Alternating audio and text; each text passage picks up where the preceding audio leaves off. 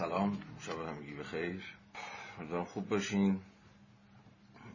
جلسه پانزدهم پیداشناسی روی هگل. در خدمتون هستم. مرسی که وقت می‌ذارید و بحث رو دنبال می‌کنید. من مایلم قبل از شروع سه موضوع در میون بذارم. که ربطی به هگل کسی که مستقیما و حتی غیر مستقیما نداره. و به حال موضوعاتی است که هر یک به سهم خود و بعضا در, در هم تنیدگیشون با هم دیگه به نظر ارزش فکر کردن داره. مورد اول برمیگرده به همین فاجعه ای که همین یکی دو روز گذشته اتفاق افتاد در آبادان. خب همتون شنیدید ماجرای فروپاشی ساختمان متروپول.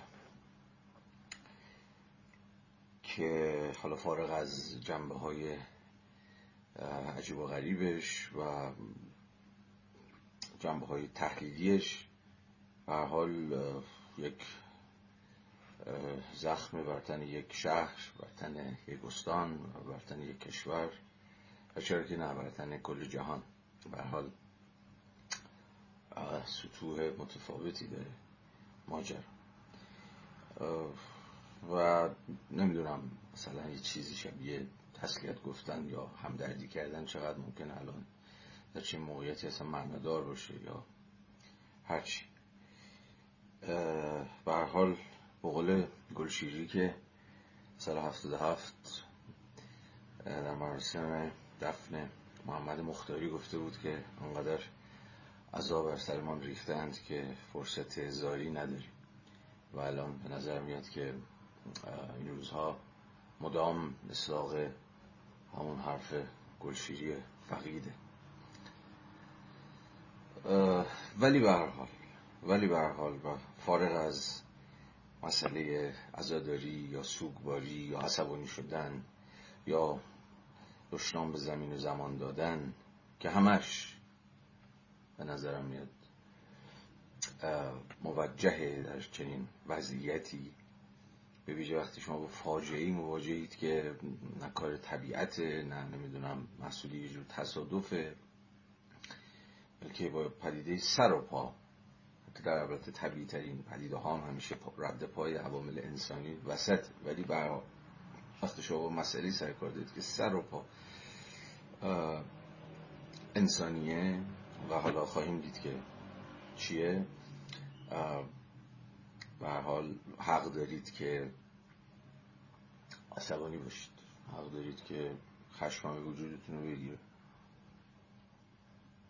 به ویژه اینکه نبار اوله نبار دومه نبار دهمه نبار صدمه یه رویه بسیار بسیار تکرار شونده است که حالا باید بهش فکر کنیم و به سهم خودمون بفهمیمش. یعنی شاید وفادارانه ترین کنش برای مواجهه سوگوارانه با این فاجعه فکر کردم بهش باشه. که داستان چیه؟ خیلی ساده می‌شود آدم از خودش بپرسه چطور مثلا بعد از چه می‌دونم پلاسکو. که خب همتون به خاطر دارید این پلاسکو دوم دست کم. از حیث ابعادش و گستردگیش چطور ممکن شده؟ اون موقع آدم دوست داشت فکر بکنه یعنی زمانی که اون فاجعه پلاسکو اتفاق افتاده بود اون روح جمعی که خدشدار شده بود و زخم خورده بود و مطالبه بود به نظر می رسید که یه جورایی این انگار دیگه قرار نیست تکرار بشه. یا خوش خیالانه البته آدم دوست داشت فکر کنه که این دیگه تکرار نخواهد شد. وقتی ابعاد فاجعه گنده میشه خب شاخکان تیز میشه مطالبه افزایش پیدا می‌کنه حتی خود دولت هم هر چقدر فاسد متقاعد میشه که باید وسط یک کاری بکنه چرا قانون بذاره هر چیزی هر چیزی. البته همه اینا خوشخیالانه است. خیلی خیلی خود و معصومانه است در این حال. این فکر و خیال ها ولی در این حال وقتی دوباره این اتفاق میفته در وضعیتی به مراتب فاجعه بارتر از پلاسکو چون به حال جای آتیش سوزی بود یه اتفاقی افتاد و یه ساختمون بعد پنج شست سال به حال فرو ریخت. وقتی شما اینجا یه ساختمونی سرکار داری که هنوز افتتاح هم نشده و با هزار یک تبلیغات و هن و و نمی‌دونم تقدیرنامه از استاندار و از نمی‌دونم فلان نهادهای دولتی و حمایت انبوهی از حمایت های نهادهای حکومتی و اینها قراره که افتتاح بشه و اصلا به افتتاح هم نمی‌رسه. این قضیه خیلی خیلی گسترده از این حرف و فاجعه بارتره از اتفاقی مثل چیز پلاسکو. حالا نمی‌خوام اینطور با هم قیاس بکنم چه قیاس پذیرن و اگه الگوهای تکرار شونده تو جفتشون هست. ولی در این حال با حواستون باشه که با اتفاقی سرکار داریم که به یک معنا هم قیاس پذیر نیست. یه معنا هم قیاس پذیر نیست واقعا. یعنی یک بود خیلی فاجعه بارتری داره.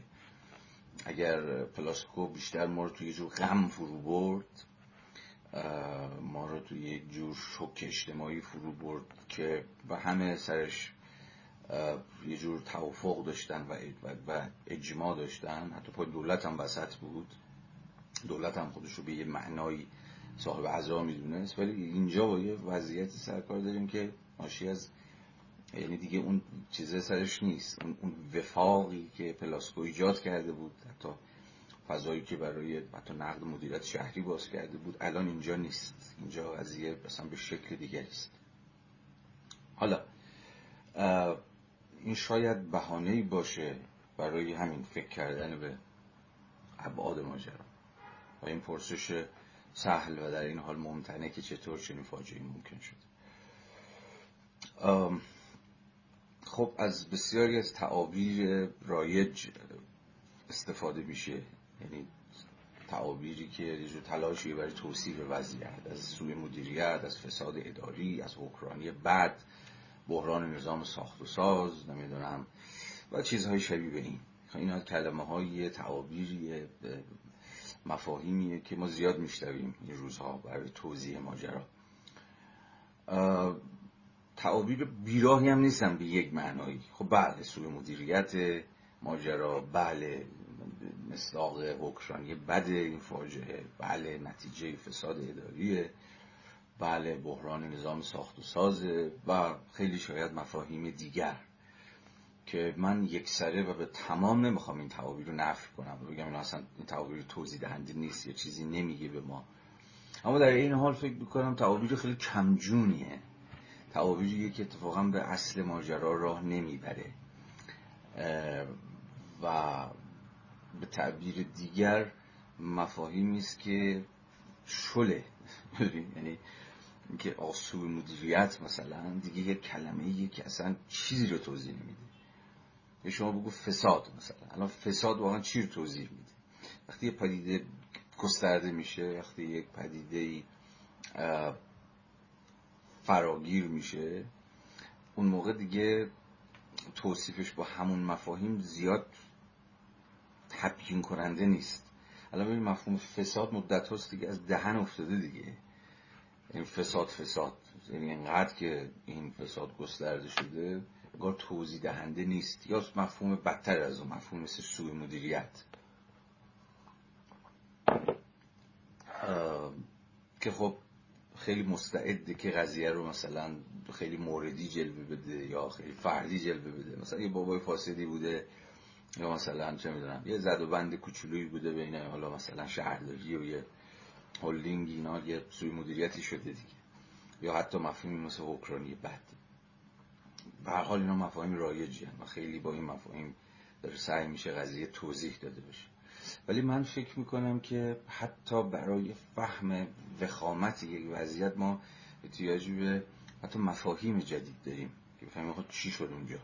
مفاهیم دستمالی شده مفاهیم شیواره مفاهیم بیخاصیت مفاهیمی که تو خالی شدن.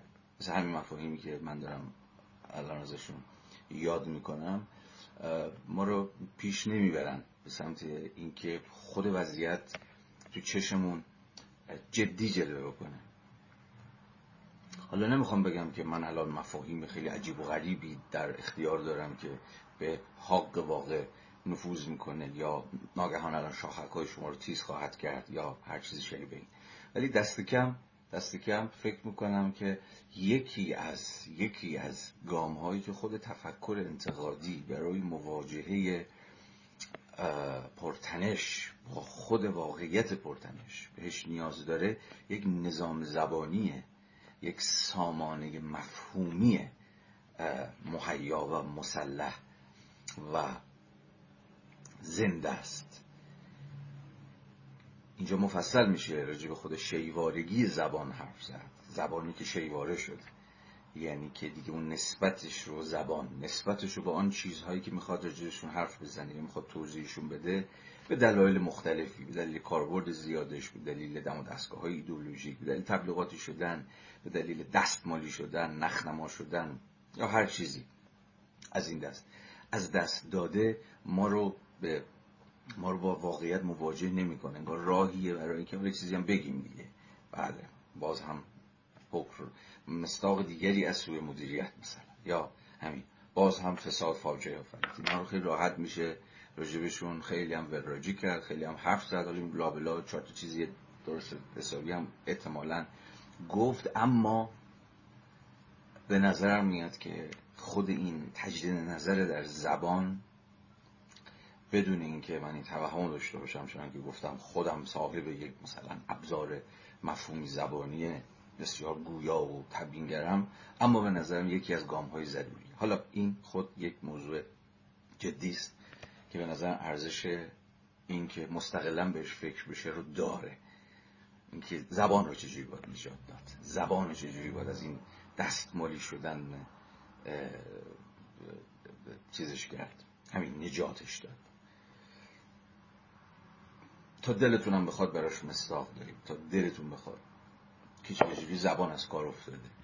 حتی زبان ظاهرا انتقادی هم مستعد اینه که از مجرای کاربست های افراتیش یا نابجاش یا همین فرایند دستمالیزاسیون از کار بیفته و به ضد خودش تبدیل شه. به حال پیوند بین زبان و قدرت همیشه یکی از موضوعات بسیار بسیار حیاتی بوده اینو می‌ذارم کنار این بحث و نمی‌خوام ادامش بدم چون ادامش خودش چنان که گفتم تبدیل به موضوع مستقل میشه. من اما فکر می‌کنم که و فکر می‌کنم که در این فکر می‌کنم تنها نیستم و خیلی های دیگه از جمله شما یا شاید کسانی دیگری که من می‌شناسم و نمی‌شناسم احتمالا این شکلی فکر می‌کنن. و اون اینه که در فاجعه ای که همین دیروز اتفاق افتاد. ما با چیزی سر کار داریم که من مایرم اسمشو بذارم یه جور سیمپتوم سیستماتیک. یا به تعبیر دقیقتر سیمپتوم سیستمیک. این یعنی چی؟ مفهوم یعنی چی؟ خب اصطلاح سیمپتوم همتون احتمالا باهاش آشنایی خب از پزشکی میاد و از روان. پزشکی میاد و به ویژه توی مثلا روانکاوی فرویدی بسیار اهمیت داره. و معناش هم فارغ از ظرایفش اونقدرها معنای سخت و پیچیده نیست. سیمپتوم یعنی علامت. یعنی علامت بیماری. که میشه به فارسی ترجمهش کرد مثلا حالا خیلی به همین علامت بیماری ترجمهش می‌کنن. میشه ترجمهش کرد آسیب نما یا میشه ترجمهش کرد آرز نما یا هر چیزی مثل اینها. اما توضیح دقیقترش چیه؟ اینه که سیمپتوم ها می‌تونن خیلی همین علامت های جزئی باشن. مثلا فرض کنید که در, در بدن من خب به حال بحث به فیزیولوژی و روانشناسی و ساختار اساسا ساختار روانی فیزیکی انسانی برمیگرده دیگه. یه علامت جزئی می‌تونه در واقع گویای این باشه که کل سیستم داره بد کار می‌کنه. یعنی سیمپتوم ها به رغم اینکه جزئی هن ممکنه یه چیک عصبی ساده باشه ممکنه یه زخم کوچولو روی پوست من باشه.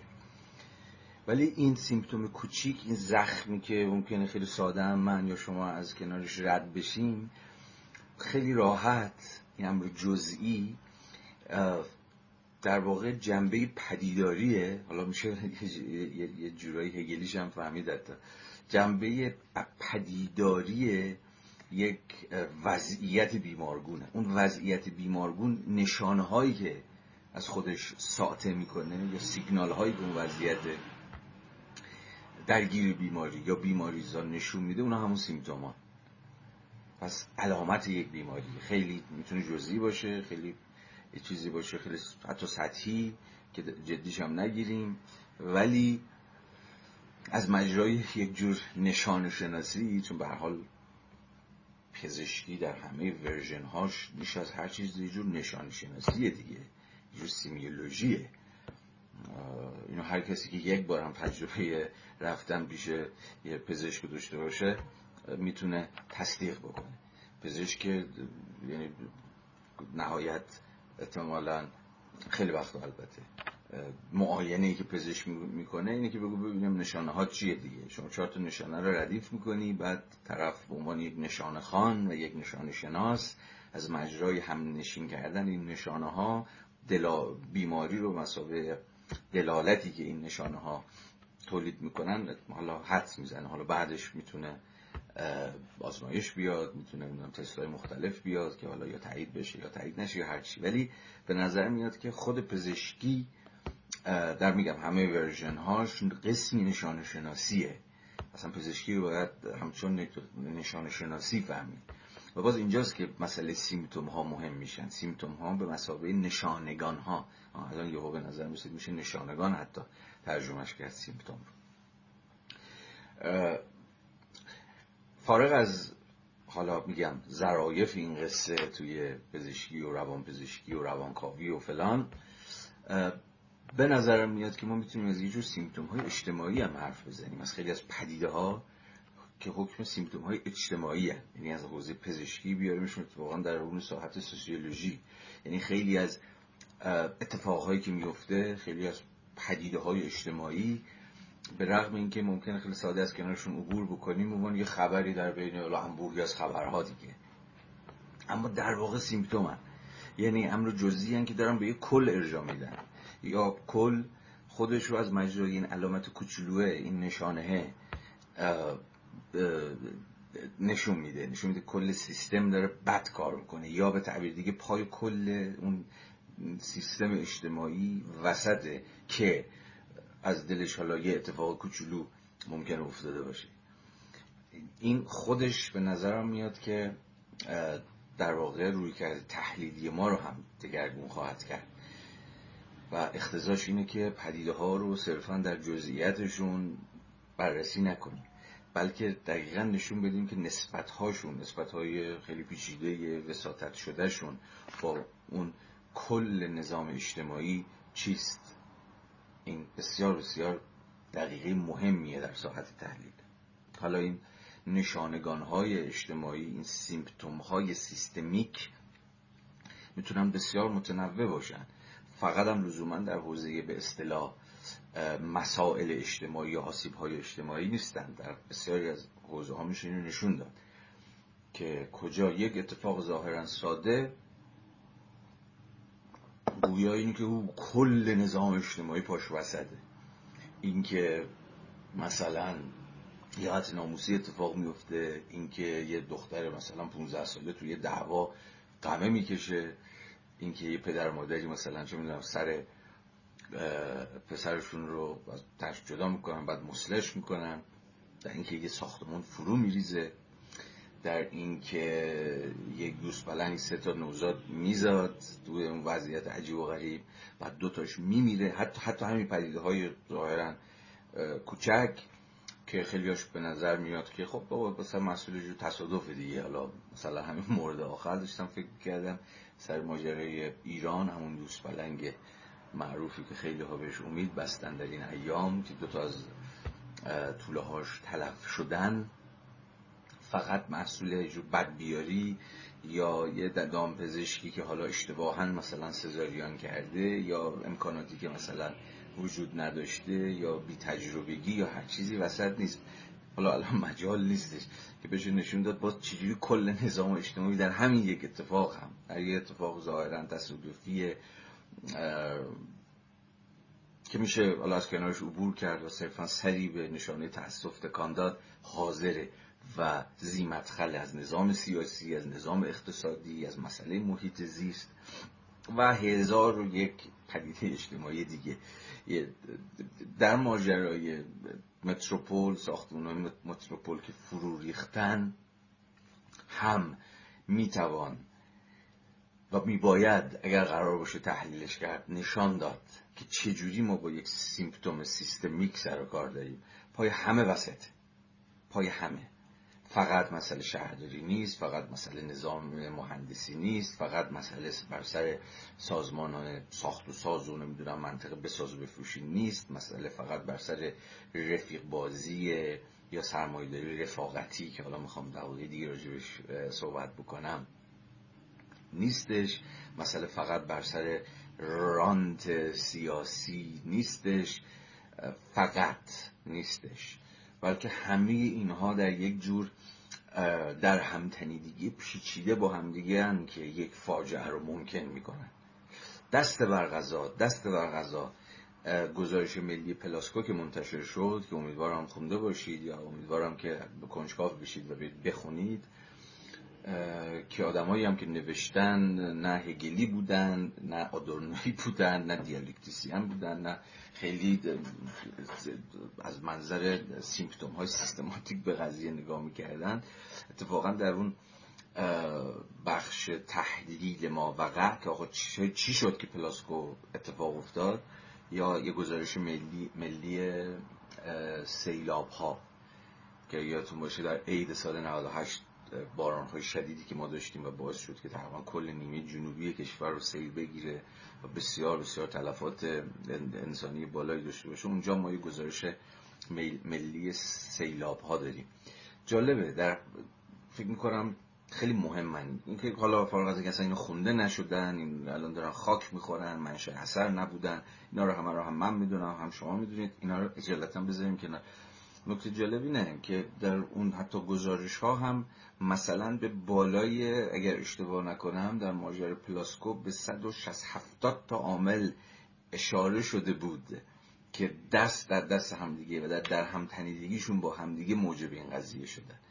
پای سازمان آتش نشانی وسط بود پای شهرداری وسط بود پای نظام مهندسی وسط بود پای وزارت کشور وسط بود و غیره و غیره و غیره. بنابراین ما با پدیدهای پیچیده اجتماعی سرکار داریم.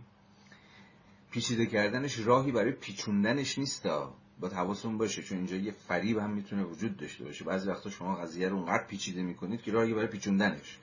راهی برای که اصلا زیرش در بگید آخ خیلی پیچیده است بلش کن. مثلا هیچ چیزی کار بکنیم این دو, دو تا سطح باید از هم سوا کرد. اینکه واقعیت اجتماعی. بله پیچیده است. ساختمون الان ریخته. کل شهر یا استان کشور. عصبانی عزادار. بله. و می‌خواد یقه اون یارو عبدالباقی رو بگیره و نمی‌دونم خواستار محاکمه اونه شهردار فعلی شهردار قبلی شورای شهر فعلی شورای شهر قبلی بله و همه اینها مطالبه های کاملا موجه و مشروعه. اما اما فارغ از این قضیه باید حواستون باشه که در عین حال ماجرا به این سادگی نیست. فقط یک عبدالباقی و شرکت و هلدینگش و ارتباطات فسادآمیز و رانتیش با نهادهای حاکمیتی و سیاسی و استانی و محلی و فلان ها در کار نیست. پای بسیاری از عوامل دیگر هم وسطه که باید دیدشون. این تحلیل رو بله اوکی درسته. تحلیل رو پیچیده می‌کنه تحلیل رو سخت می‌کنه اما تحلیل همینه. و اتفاقا اتفاقا اگر قرار اتفاقی بیفته اگر قراری که دیگه این فجایع تکرار نشه هر چقدر که این فکر خوشخیالانه باشه تو هم یه جایی واقعا باید خوشخیال بود و دفاع کرد از اینکه نباید این اتفاق بیفته. اصلا فارغ از هر ماجرای دیگه این اتفاق نباید بیفته. این رو نمیشه با محکوم کردن یه نفر دو نفر سرش رو هم آورد. سهم انبوهی از نهادها رو و سازمانها رو و افراد رو باید لحاظ کرد. وگرنه وگرنه همین آش و همین کازه به شکل مختلفی این قضیه دوباره می‌تونه اتفاق بیفته. این بار از شاید جایی که فکرشو نمی‌کردیم. خب به صورت به صورت این نکته است که به نظرم میاد خیلی باید بهش روش درنگ کرد و روش وایساد. خیلی نکات می‌خوام بگم اما الان اینجا واقعا مجال نخواهد بود و بحث ما رو می‌بره به یه سمت سوهایی. من فقط یه اشاره خیلی ریز می‌خوام بکنم. این موضوع رو یه بهانه‌ای بکنم برای اینکه پای مسئله رو وسط بکشم که فقط در مقام بس بعدا بتونم بهش برگردم. و باز با عظیمت از همین فاجعه‌ای که برای هممون اتفاق افتاد ببینید خیلی از تحلیل ها حالا مثلا تحلیل های دست چپی در همین ماجرا چون پای هلدینگ یک مثلا کلان سرمایه‌دار وسط بوده پای قضیه سرمایه‌داری رو کشیدم وسط. مثلا باز هم سرمایه‌داری فاجعه آفرید. پر بیراه هم نیست. این حرف پر بیراه نیست. و بله به واقع هم همین. اما اما فکر می‌کنم این دست تحلیل ها هم که به درستی اونها هم قائل به اینن که نظام واژگانی مثل همین سوی مدیریت و حکرانی بد و فساد و اداری و اینها نمی‌تونه توضیح دهنده باشه یا همون زور تحلیلیشون اینا دست دادن. اما دست بر غذا این دست تحلیل ها هم که تا این اتفاق از اتفاقی از این دست میفته سری اسم سرمایه داری رو میارن و فکر می‌کنن که حالا اونا دارن تبیین می‌کنن چیزی رو تا اونا هم در شماره همون تحلیل های ناتحلیلی شما فرض کنید که همین از سرمایه داری حرف زدیم از اینکه با سرمایه داری فساد چیز فاجعه آفرین چی گفتید؟ چی رو توضیح دادید؟ تقریبا هیچ چی رو توضیح ندادید. تقریبا هیچ چی رو ما هنوز توضیح ندادیم. به صرف که حالا اسم سرمایه داری بیام وسط و خب سرمایه داری هم که اخه خب پیفه و به راحتی میشه قضیه رو انگار با چهار تا بازی زبانی سرش رو هم آوردی. فوشی هم به سرمایه دار و سرمایه داری اونها هم داد. و از این سخن گفت اونا فقط دنبال سودشون جون آدم براشون مهم نیست و فلان و فلان. مثلا نیست که این حرف غلطه. بله این حرف درسته. این حرف درسته. اما اینو در قبال همه موضوعات میشه به کار برد. وقتی شما میگید سرمایه داری خب همین دیگه. یه نظامیه که رانش سوده یا ارزش اضافیه حالا یا حالا هر توصیفی که شما از سرمایه داری به دست می‌دید و میشه در همه اینها پای این قضیه رو کشید وسط. ولی من متقاعد نیستم و متقاعد نشدم که در این با استفاده از یه جور ژارگون چپگرایانه ای که کلمه سرمایه‌داری دهنش نمیفته ما چیز روشنی برای توضیح مکانیزم تولید فاجعه گفته باشیم. چون اینکه کار سختی نیستش که میشه جست گرفت با مفاهیم. پشت سری مفاهیم خوشگل یا انتقادی قایم شد و حداقل آدم خودش متقاعد کنه که ببین عجب چیزی گفتم. یا زدم مثلا تو دهنه یارو ولی خب قضیه که نیستش که. قضیه اینه که دستی که آدم خودش نخواد فریب بده اینه که اینها هم بخشی از همون مفاهیم از کار افتاده است یا مفاهیمی که کار نمی‌کنه یا اونقدرها دیگه کار نمی‌کنه. مثل اون مفاهیم یا تعابیری که دقیقه پیش داشتم ازشون حرف می‌زدم. ما به توضیح سازوکارهای تولید یک فاجعه در اینجا فروریزی ساختمان های متروپول در آبادان نیاز داریم. این مستلزم اینه که باز چنان که گفتم مفاهیممون مجهزتر باشه مفاهیممون توضیح دهنده تر بشن یه پرانتز باز کنم.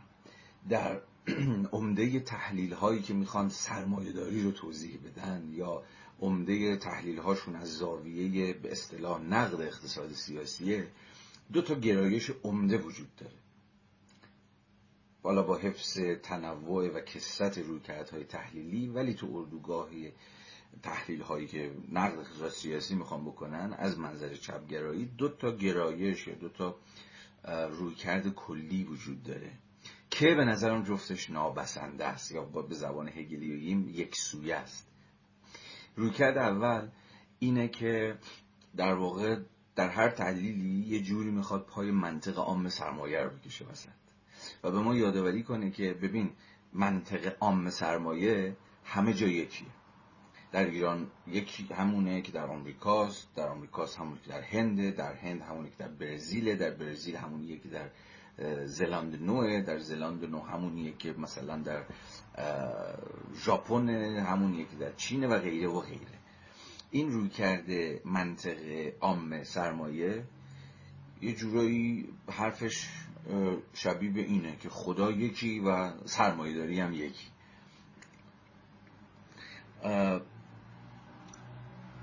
روی کرده منطق عام سرمایه دقیقا به دلیل انتظایی بودنش. انتظایی معنی دقیق کلمه که من بارها راجبش توضیح دادم الان دیگه نمی‌خوام توضیح بدم. دقیقا به دلیل که از مستاق از نمونه از کیس از مورد از این این مورد خاص. مدام منتزع میشه تا اون منطقه عامه رو توضیح بده. همیشه استعداد غریبی داشته که تفاوتها رو نبینه. یا همه جا سرمایه داری ایران هم همون اندازه سرمایه داری که فلان جا سرمایه داری. اینجا به همون کیفیت سرمایه داری که بهمانجا سرمایه داری. مثلا نیست که این روی کرد غلطه. چیزی به منطقه عام سرمایه وجود نداره که در همه گستره های تاریخی و جغرافیایی داره به اعتبار همون عامیتش یونیورسالیتیش جهان شمولیتش به یک منطق عمل می‌کنه. نه به واقع چنین منطق عام و انتظایی و جهان شمولی در کاره. اما این تحلیل یک سویه است و نابسنده است. یا به تعبیر بهتر غلط بودنش در یک سویگیشه کجاش؟ دقیقا اونجایی که تفاوت ها رو چون به هر حال شما دارید در جهان تفاوت ها زندگی می‌کنید. یا باز به زبان هگلی داری استعداد غریبی داره در اینکه وحدت در عین کسرت باشه. یعنی منطق عام رو داشته باشه. یعنی همه جا داری با یه سازوکار داره کار می‌کنه. مثلا شما می‌تونید بگید آقا تصاحب ارزش اضافی مثلا در یک تعریف خیلی ساده. اوکی. این همون وجه وحدت بخش سرمایه داریه که به عنوان یک حال سیستم جهانی دیگه اون چیزی که سرمایه جهانی می‌کنه این منطقه عام میشه که همه جا داره مبتنی بر تصاحب ارزش اضافی حالا با سازوکارهای بعضا متنوعی. اما در این حال اما در این حال این وجه وحدت یافتش این وجهی که سرمایه داری رو به یک گلوبال سیستم تبدیل می‌کنه به یک سیستم جهانی که همه جا هست و سایه سایش همه جا افتاده اما در این حال اما در این حال وحدت در عین کسرت یعنی کسرتی از و تنوعی از حالا سرمایه‌داری ها به این دوتا میشه تفاوت گذاشت که حتی می‌دونید در خود سنت مارکسیستی هم مثلا مارکسیستی dialectician یا در واقع مارکسیستی سیستماتیک بهشون میگن. غالب همین تفکیک تفکیک بین چی؟ بین اینی که مثلا کسی مثل مارکس در کتاب Capital برای همین هم هست که اسم کتاب Capital سرمایه است. اسم کتاب سرمایه داری نیست. تلاشش اینه که اون منطقه عامه رو توضیح بده. برای همین هم هست که به رغم اینکه شواهدش مثلا تقریبا مطلق داره از جامعه انگلستان میاد ولی شما نمی‌تونید بگید که مثلا یه بابایی مثل مارکس مثلا کتاب کاپیتالش داره جامعه انگلستان رو تحلیل می‌کنه؟ ادعای خود مارکس هم این نبود که داره جامعه انگلستان رو تحلیل می‌کنه. ادعاش این بود که داره منطق انتظایی و جهان شمول سرمایه رو مطالعه می‌کنه. که اینجا در انگلستان قرن 18 هم, هم همون اندازه موضوعیت داره که در جاهای دیگه. اما این سطح این انتظایی ترین سطح تحلیله. تحلیل اگر قرار باشه انزمامی تر بشه چی رو باید مطالعه بکنه؟ تعیونهای تاریخی جغرافیایی اون منطقه عام و انتظاری نه؟ گفتم من به نوعی دارم حرف dialectician های سیستماتیک رو توضیح میدم. که اونها این صورت رو صورت بندی رو در سالهای اخیر خیلی روش کار کردن. و اون اینه که وقتی از capital حرف می‌زنیم همون منطق عام انتزاعی جهان شمول است ولی وقتی از کاپیتالیزم داریم حرف می‌زنیم داریم از یک نظام اجتماعی که یه تعیونی در یک نقطه مشخصی داره حرف می‌زنیم. اونجاست که دیگه سطح تحلیل انتظایی نیست. نظام های اجتماعی در اینجا سرمایه داری اصلا برای اینکه به خودش تعین بده برای اینکه در واقع فعلیت پیدا بکنه. حالا با بسیار چیزا قاطی میشه. نه؟ تو سطح اون منطق انتظاریه که می‌خواست مارکس توضیح بده مقدمه یه چیزش رو به خاطر بیارید. مقدمه ویراسته یک جلد اول کاپیتال رو.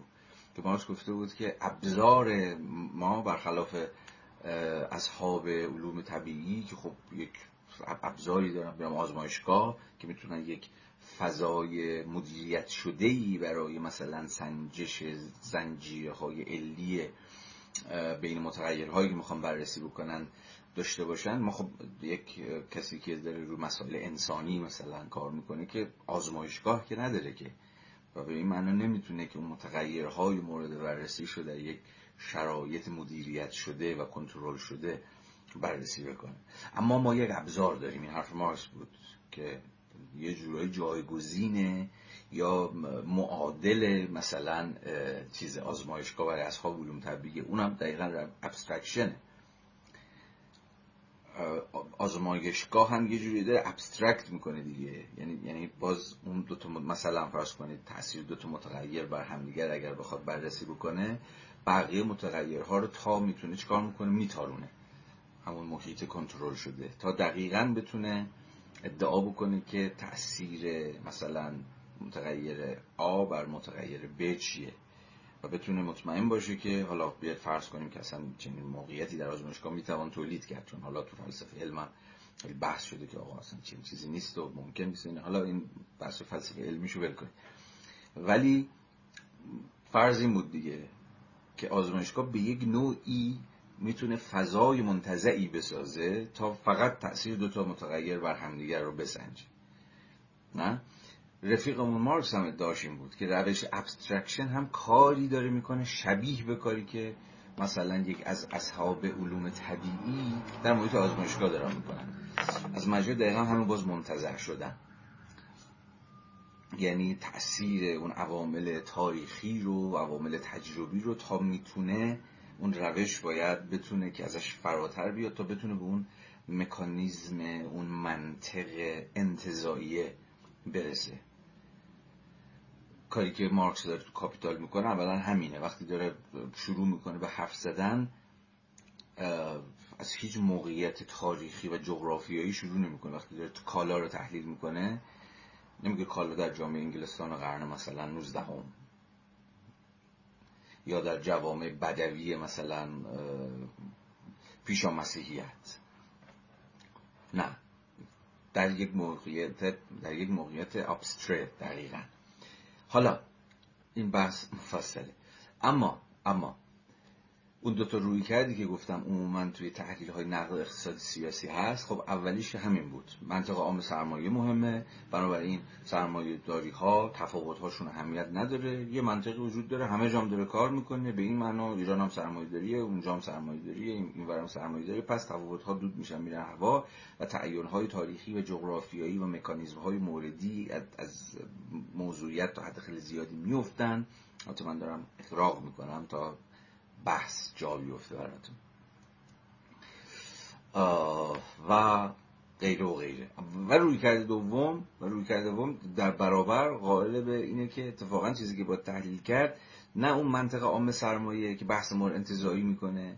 یه حکم کلی میدیم آقا همه جا سرمایه داری اصلا سرمایه داری سیستم گلوباله و خداحافظ و دیگه کار حرف دیگه نداریم که بزنیم. چرا؟ چون تفاوت رو نمی‌تونیم توضیح بدیم.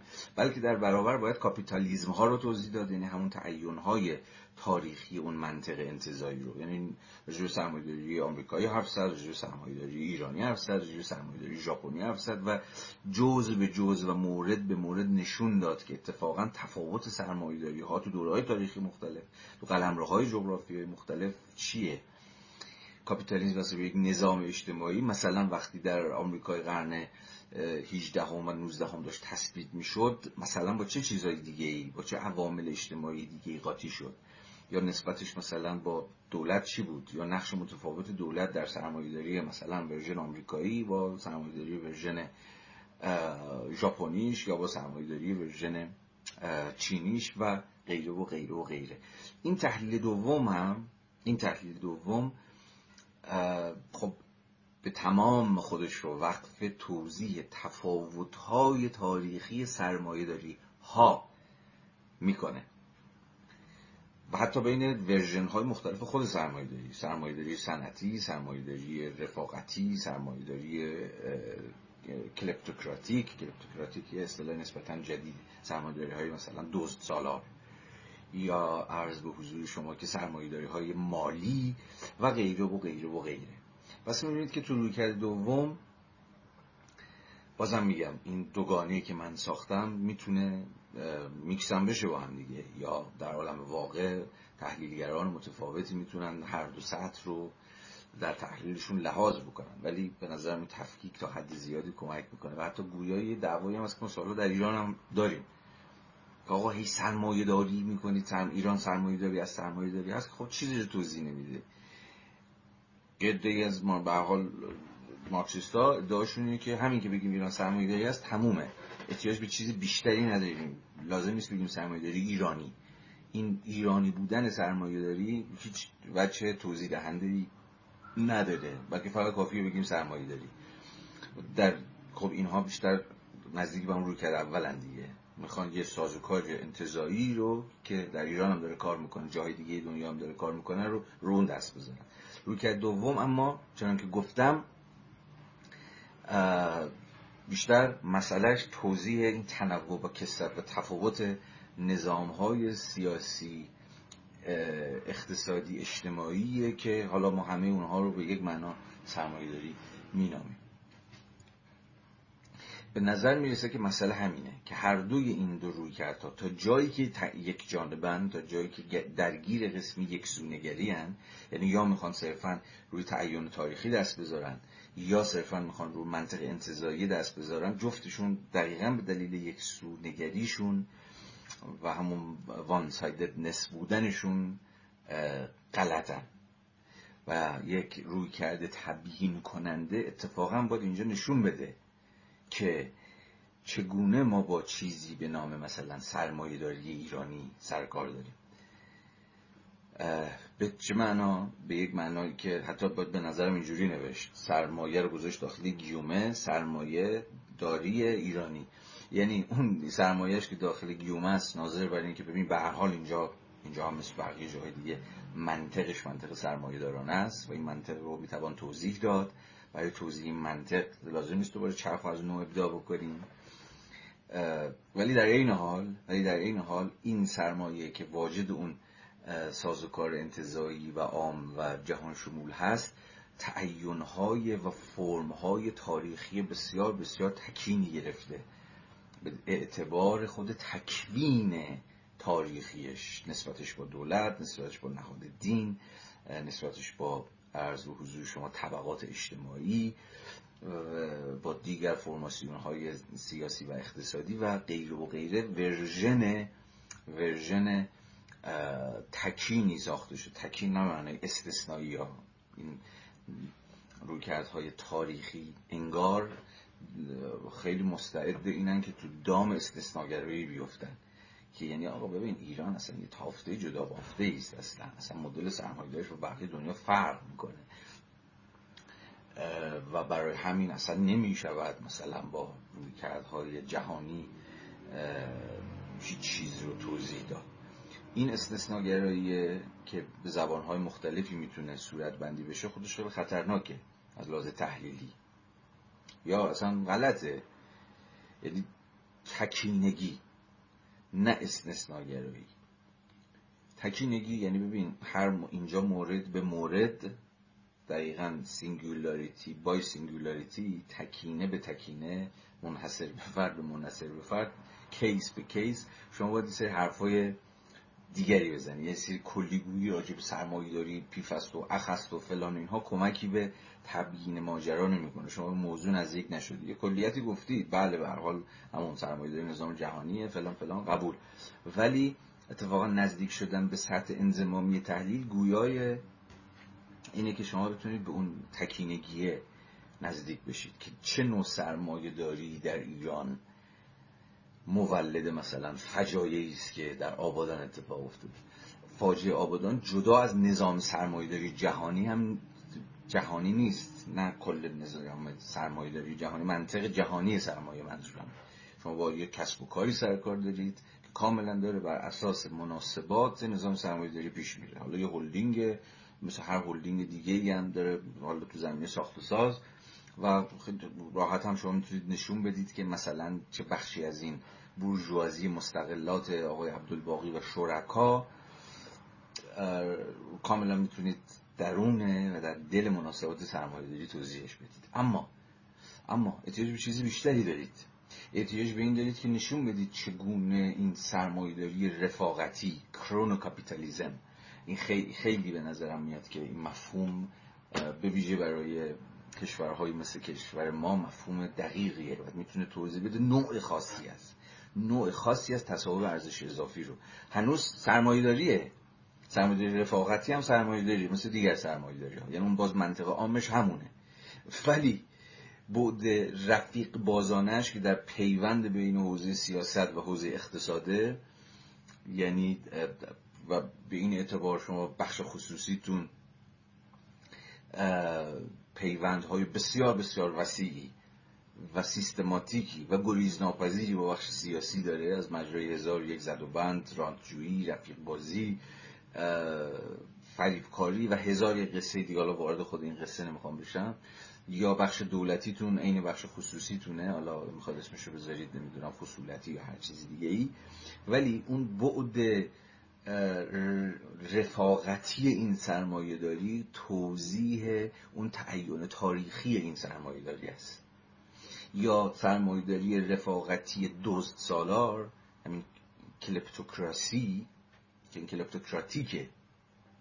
باز در این حال همچنان شما با درون مناسبات سرمایه داری هستید ولی این سرمایه داری شدت رفیق بازانه است به معنی دقیق کلمه یعنی همون ناظر بر پیوند بین دو بخش اقتصاد و سیاسته. یعنی این دوتا بدون زد و بند با همدیگه بدون بده بستون با همدیگه بدون نون قرض دادن و همدیگه اصلا نمی‌تونن پیش برن.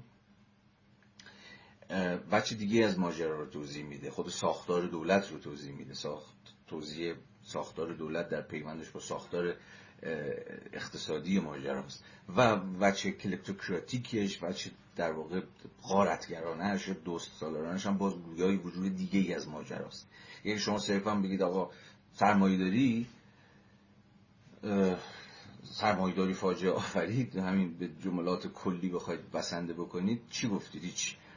خب خیلی ساده می‌تونید بپرسید خب مثلا چرا این اتفاق مثلا در استرالیا نمیفته در ایران میفته یا این اتفاق چنین اتفاقایی مثلا چرا در چه می‌دونم در آلمان نمیفته در اینجا میفته خب اینها تو اینا توضیح دهنده است. مارکس باز یه اجاره دیگه به مارکس بدم تموم کنم بحث رو. ببخشید که طول کشید. رفیقمون مارکس تو هم باز در همون مقدمه بسیار مهم مقدمه اولش رو بیراست اول جلد اول کاپیتال گفته بودش که ما منظورش از ما آلمانی ها بود.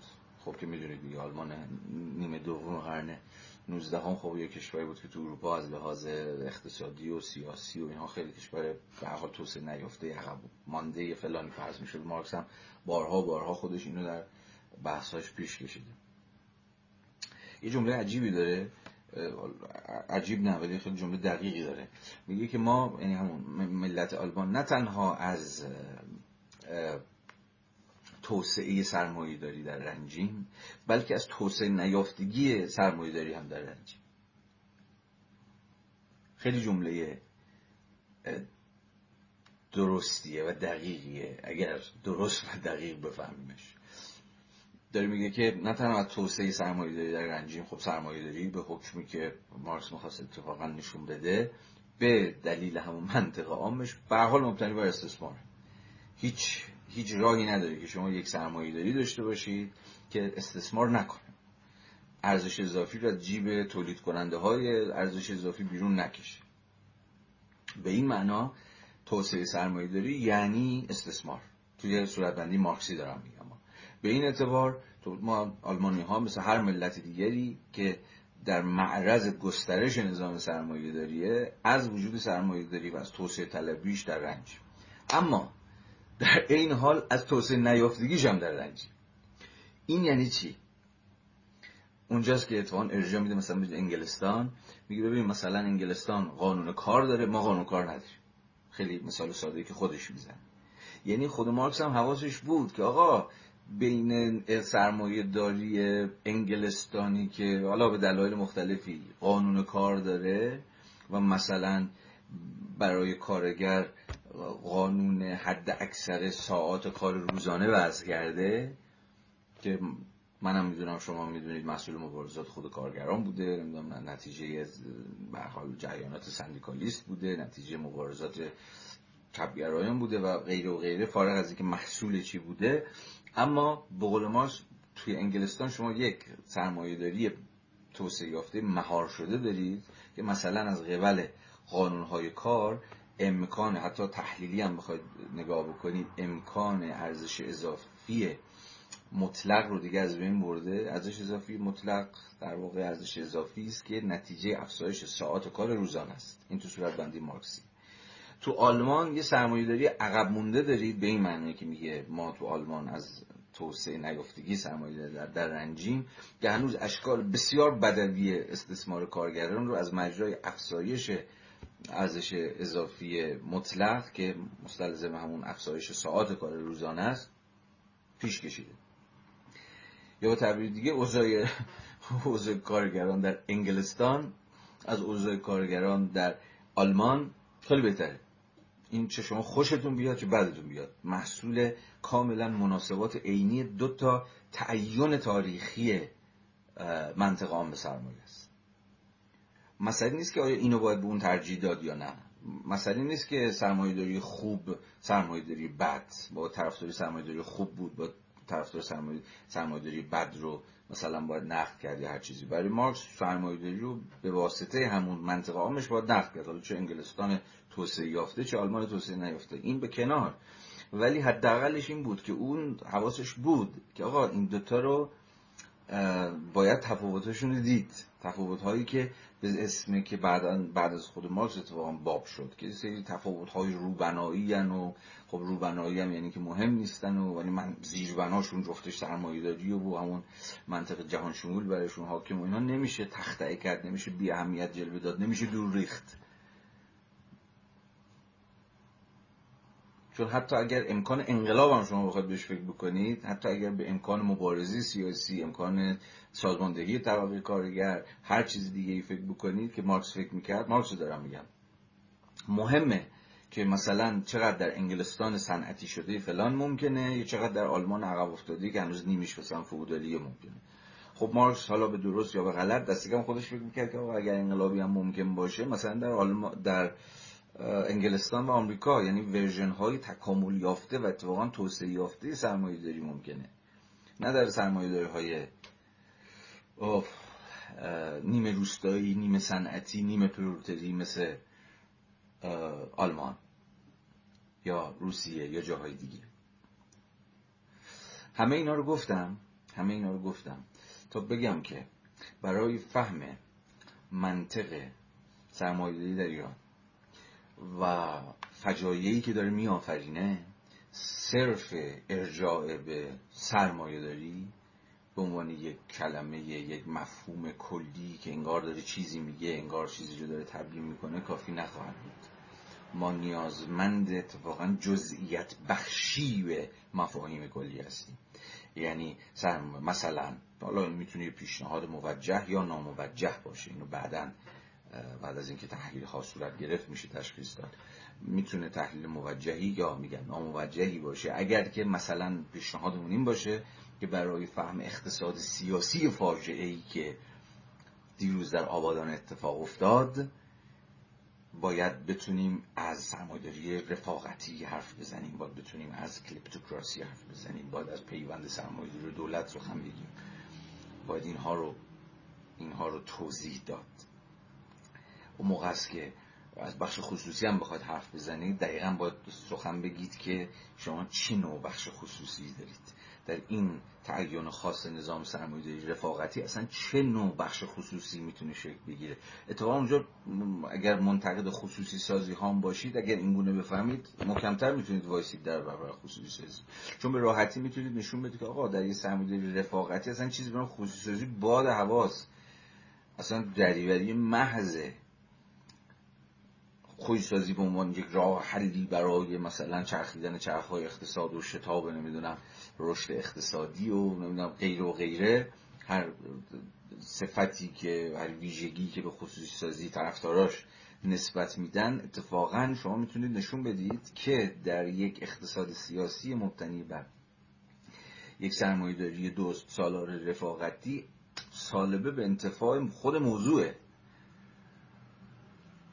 اینجوری نیستش که بعد ده سال 15 سال یهو مثلا بیاد بگید که بازیایی که امثال غنی نژاد و شرکا را انداختن که نه ما دفاعی که داشتیم از خودسازی می‌کردیم این که نبود که.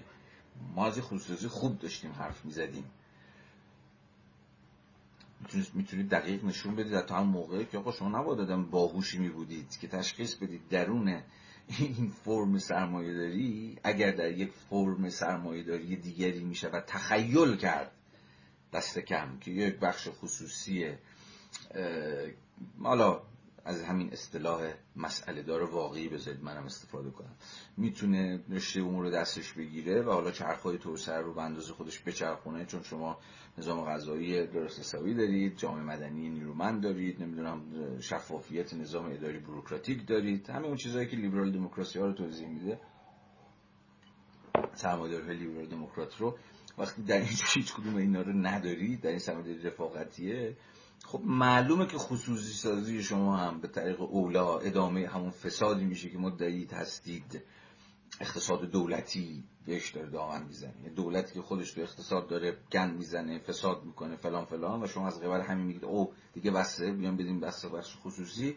و همون دولت فاسدی که به اقتصاد رو به گند کشیده خب خصوصی هم به گند خواهد کشید دیگه. یعنی چه انتظار دیگری جز این دارید. که یهو بعد سالها و آزمون تاریخیش که در اومد یهو حالا حتی خود این آقایون هم منتقد این بشن که خودسازی مثلا شعار بیموردی بود. الان نباید می‌گفتیم اول باید می‌گفتیم آزادسازی. بعد حالا خودسازی از پیش میومد که حالا باز داستان مفصلی. است چقدر حرف زدم؟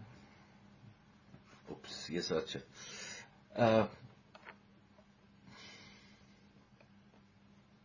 اینجوری.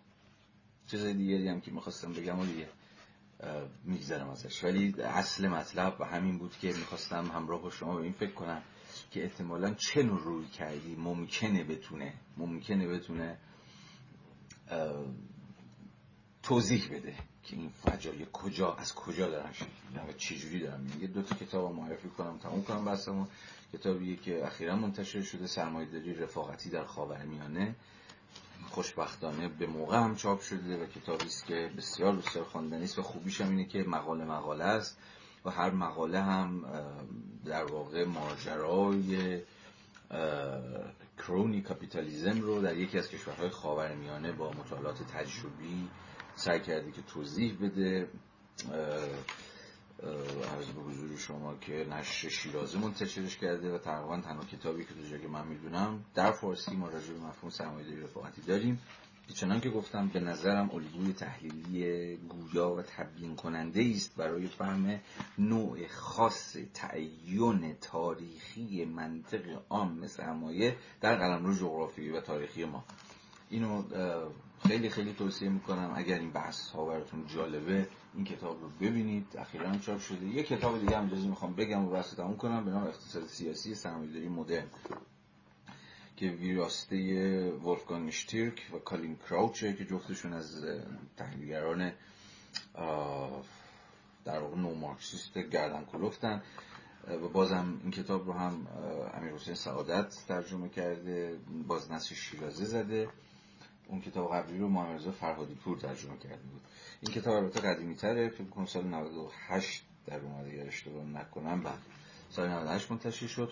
خب در واقع این کتاب هم در نسبت با صحبت هایی که الان داشتم می‌کردم یعنی دقیقا مسئلهش توضیح تنوع و کسرت فرمهای تاریخ جغرافیایی سرمایه داریه هم می‌خواد به قول خودش همگرایی ها رو توضیح بده یعنی چی؟ یعنی قرابت ها رو که سرمایه‌داری مثلا نروژی و سرمایه‌داری آمریکایی و سرمایه‌داری فرانسوی چه همگرایی هایی دارن به اعتبار همون منطقه عام سرمایه که من داشتم توضیح می‌دادم و در این حال چه افتراقهایی دارن؟ یعنی وجود همگرایی و وجود افتراقیشون رو یعنی تفاوت ها و اون تکینگی ها که من ازش گذاشته بودم و سعی می‌کنه توضیح بده.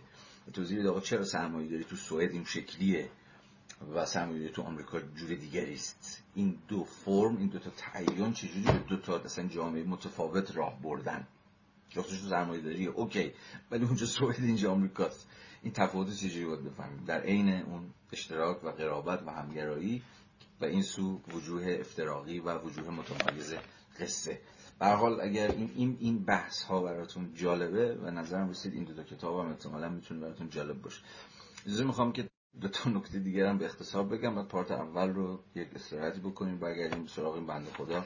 هگل که منتظر ادامه بحث ماست چون برای من دست کم دو تا موضوع دیگه که می‌خوام بگم مهمه. فقط در حد تیتر میگم و بحث رو جمع می‌کنم. موضوع دوم برمیگرده به یه اظهار نظر ظاهرا بی اهمیت در بین این انبوه اظهار نظرهایی که سیاست مداران این مملکت در طول روز ازشون صادر میشه و میشه از کنارش با خونسردی یا بعضی وقتا به حال با توپ و تشر از کنارشون رد شد. اما به نظرم از یه حس گویاست. و خواهم گفت از چه حس. ایسا کلانتری چند روز پیش ایسا کلانتری هم که می‌شناسید دیگه به حال آخرین پستی که داشته خودشون پست یاد داشته در دولت اصلاحات وزیر کشاورزی بوده جایی دیگه در دولت قبلی در دولت دوم روحانی چیز بود رئیس سازمان محیط بود. هزار نظری کرده بود هفته پیش به واسطه ماجرایی که سر میانکاله پیش اومد. حتما ماجرای میانکاله که می‌دونید. منم چند جلسه بهش اشاره کردم.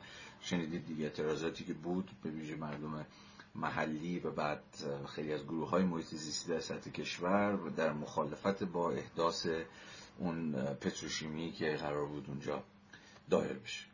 یه جمله گفت که خیلی جمله ساده ولی به, به, به مغز قصه می‌زنه. و اون جمله این بود که تا کی می‌خوایم به اسم حفاظت از محیط زیست جلوی توسعه رو بگیریم. عدد رقم هایی هم که جور که چون در دوره این بابا بود که مجوز اصلا صادر شد دیگه. سازمان محیط زیست هم مجوز صادر کرد یا به حال چراغ سبز نشون داد. به اون سرمایه گذاری که اومده بود اونجا دفتر دسته که پتروشیمیشو راه بندازه چون به حال دوره در دوره خود این مردک بود.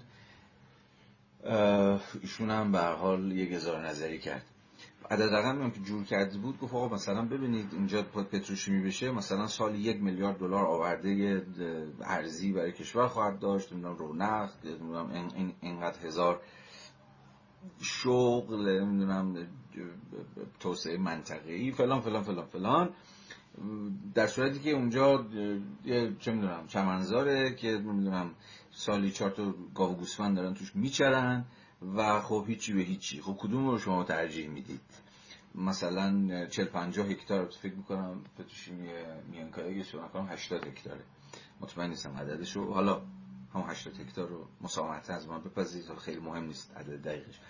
80 هکتار مرتع تقریبا بلا استفاده که توش فقط محل چراگاه مثلا دام و گاو و گوسفنده مهمتره یا چرخش چرخهای توسعه در وضعیت رکود اقتصادی و بیکاری و بیپولی و فلان و فلان. خب از, من، از یه منظری از منظر عقل ابزاری و از منظر عقل دولت حرف این بابا اصلا بیراه که نیستش که. نه؟ یعنی عقل دولت همینه دیگه. عقل دولت اینه که اوه چقدر خوب. حالا فارغ از فشارهای بسیار بسیار عجیب و غریبی که مدت بود و خوشبختانه دست کم در کوتاه مدت حالا بلند مدت رو کسی نمی‌دونه. منجر به توقف پروژه شد. ولی اون دوگانهه که جلسات قبل هم سرش صحبت کردیم اینجا سر باز می‌کنه. یعنی آقا توسعه یا محیط زیست به اسم محیط زیست شما دارید چرخهای توسعه رو به چرخهای توسعه رو دارید متوقف می‌کنید. ببین این این فهم غالب این فهم کاملا غالبه.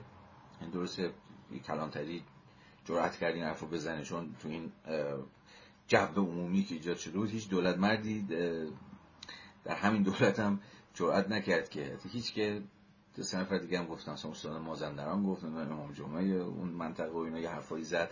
ولی خب هیچ کس به صراحت کلانتری نگفت. واقعا توسعه حالا محیط زیست حالا چهار تا مرتبش هم رفت که رفت. پول میاره شغل میاره فلان فلان فلان. این لب منطقیه که محیط زیست رو و طبیعت رو و زمین رو و آب رو و کوه و دریا رو و هر چیز دیگه رو به اسم توسعه با غلطک داره از روش میشه. یعنی کاملا باز ببینید پشت قضیه یک اقتصاد سیاسیه. پشت قضیه یک اقتصاد سیاسی توسعه است که توش چیزی به نام محیط زیست یا چیزی به نام زمین یا چیزی به نام طبیعت چیزی نیست جز سورس. فقط سورسه یعنی منبعه یعنی منبع تولید ثروته. و خب اساسا خود این اقتصاد سیاسیه که که پایه های فقط مسئله این نیست که آقا نگاهتون رو لطفا عوض بکنید. نه مسئله نگاه پگاه چیه؟ مثلا اینکه نگاه اون یارو هم به واسطه پاهاش که روی زمین سفت اقتصاد سیاسی اینجوری داره نگاه می‌کنه.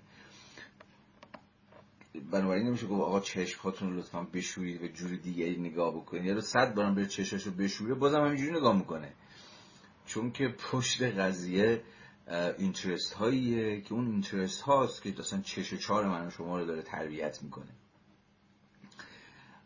خود از لحاظ جامعه شناختی هم اگر بخواید به قضیه نگاه بکنید خود این امکان این که من شما نوعی بتونیم بگیم محیط زیست بگیم طبیعت تا حدی تا حدی در این ریشه داره که یه ذره دیس نسیم.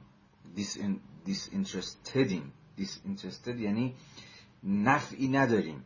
یعنی چی میشه گفت اسمش؟ یعنی نفع بیواسطه ای نداریم.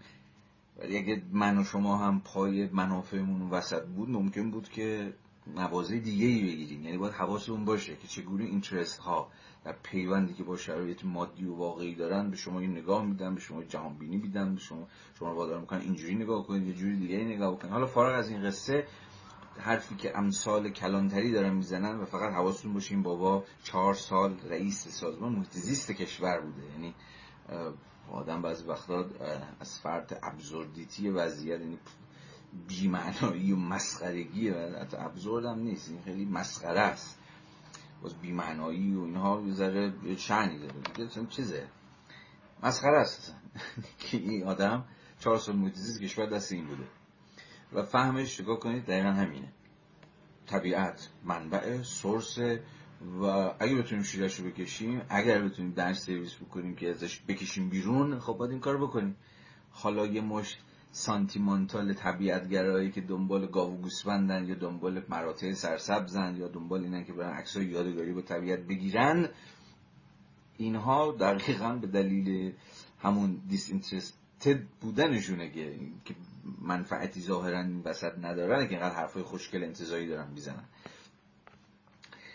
ایستادن در برابر این اقتصاد سیاسی تخریب در این حال اقتصاد سیاسی توسعه هم هست چون توسعه و تخریب نظر دو, دو روی یه سکه حالا راجع به توسعه به مسابه تخریب بسیار میشه حرف زد و باید حرف زد. و نشون داد که چگونه اصلا الگوی غالب الگوی غالبی که هنوزم ما درون اون داریم به خود توسعه فکر می‌کنیم همیشه با تخریب پیوند وسیقی داشته. یعنی همین بکوب و بساز. حتی بازم این تو این زبان طبیعی روزمرهمون تصوری هم که ما از فرآیند توسعه داریم داره همین دیگه. توسعه یعنی که این جامعه یا وجودش کلنگیه. شما باید بری اینو بیاریش پایین. همین فهمی که ما از این بساز بفروشه داریم که میکوبن و میرن بالا. همین.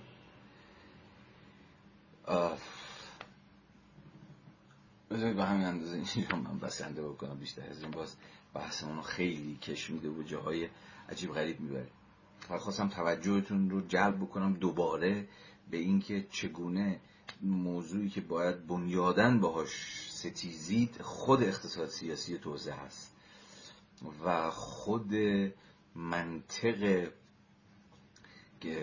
در واقع یا فهم از طبیعت به مسابه منبع تولید ثروت طبیعت به مسابه منبع تولید ثروت نه ارزش دقیق مارکسی کلم که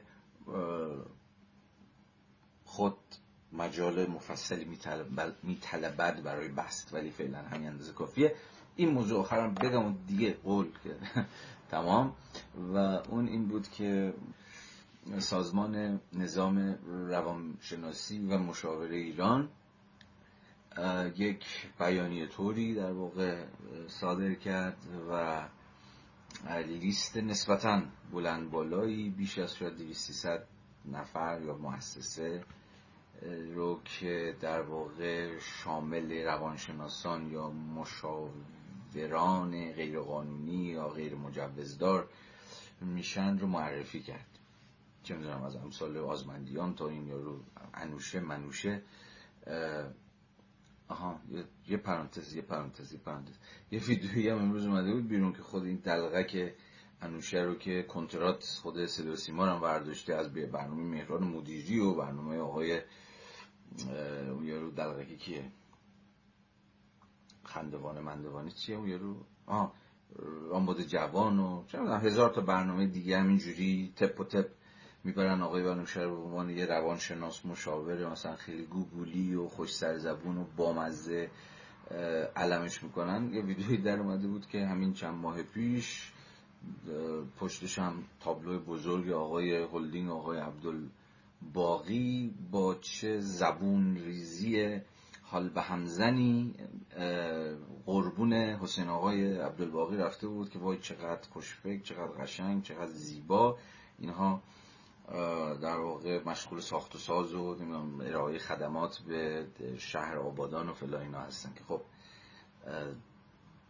یعنی اون موضوعی بود که گفته بودم سیمپتوم در واقع ما با یه جور سیمپتوم سیستمیک سر کار داریم که پای پای انبوهی از عوامل اجتماعی وسطه. یعنی اینجا تو خود چیزم می‌تونید نشون بدید که چجوری نظام انگیزشی این روانشناسای موفقیت باز هم حتی در این چیز پاش وسطه که با یه شیتیل با یه پول با نمی‌دونم یه شب مثلا فلان و بهمان یارو میاد فیلم تبلیغاتی هم برای شما بازی می‌کنه قربون صدقه شما و هلدینگتون هم میره و از کیفیت ساخت و سازم حرف می‌زنه بدون اینکه کوچکترین سوادی تو این قضیه داشته باشه و بعد کل ملت هم دنبال ماتت این مردک و امثال اون مثلا راه میفتن تا مثلا بهشون بگه که راه چیه و چاه چیه. یعنی یه ساختمون فرو ریخته ولی باهاش خیلی چیزای دیگه هم فرو ریخته. باش خیلی چیزای دیگه هم بر آفتاب افتاده و اون کسافتی که همیشه می‌شد با مال کشیدن و پنهانکاری و اینها دورش زد آشکار شده. نه فقط آقای انوشه ولی بسیاری از نهادهای لشکری و کشوری هم پاشون وسطه. چون هر کی از هر کی بخواید ایشون عکس داره باش. لوح تقدیر داره قربونت برم داره کارآفرین برتر داره و همه هم با همین واژگان با این ژارگون محوعی که راه افتاده. هلدینگ کارآفرین نمی‌دونم تولید کننده شغل فلان دریوری های مزخرفی که شما اونجا می‌تونید ببینید که چجوری مجموعه ای از سازوکار قدرت در یه چیز ظاهرا ساده یه ساختمونی بره بالا پاشون گیره و پاشون وسطه و اونجا به حال قصه خودش داره. حالا پرانتز بسته چون داشتم اینو می‌گفتم که اسم این آقای انوشه هم تو این دست غذا در این لیست سازمان نظام روانشناسی و مشاور ایران به عنوان یکی از روانشناسان و مشاورانی که بدون مجوز داره کار می‌کنه اومده بود. کاری به این ندارم که این در واقع لیست از جانب نهاد به هر دولتیه. من نمی‌دونم خود این سازمان نظام روانشناسی مشاور چیه اصلا با چه سازوکاری داره کار می‌کنه. متنش هم دیده باشید اصلا متن انتقادی نیست. در نهایت مثلا این مجوز نداره همون سایتشون هم که باز بکنید همون لینک اول شرایط اخذ مجوز توضیح داده که مثلا یک دو سه چهار اینا شرایطشه. اگه این شرایطی داره می‌تونه بیاد و مجوز بگیره. خیلی راحت این قصه ای که راه افتاده و این بیانیه حالا می‌تونه تو مسیر متفاوتی پیش بره. خیلی هاشم می‌تونه صرفا در این مسیر بره که آقا بیاد مجوزتون رو بگیرید. یعنی مسئله تو اون بیانیه که اینو خودشون دادن این نبود که اینها چرت دارن میگن دریوری دارن میگن. و اصلا وارد این فضاها نشده بود. خیلی برخورد اداری بروکراتیک کرده بود. آقا اینا پروانه ندارن. همونجور که پزشک اگر پزشک بالینی مثلا از سازمان نظام پزشکی مجوز نگرفته باشه نمی‌تونه دفتر چیز بزنه مطب بزنه یا بره تو بیمارستان کار بکنه مسئلهش هم همینه.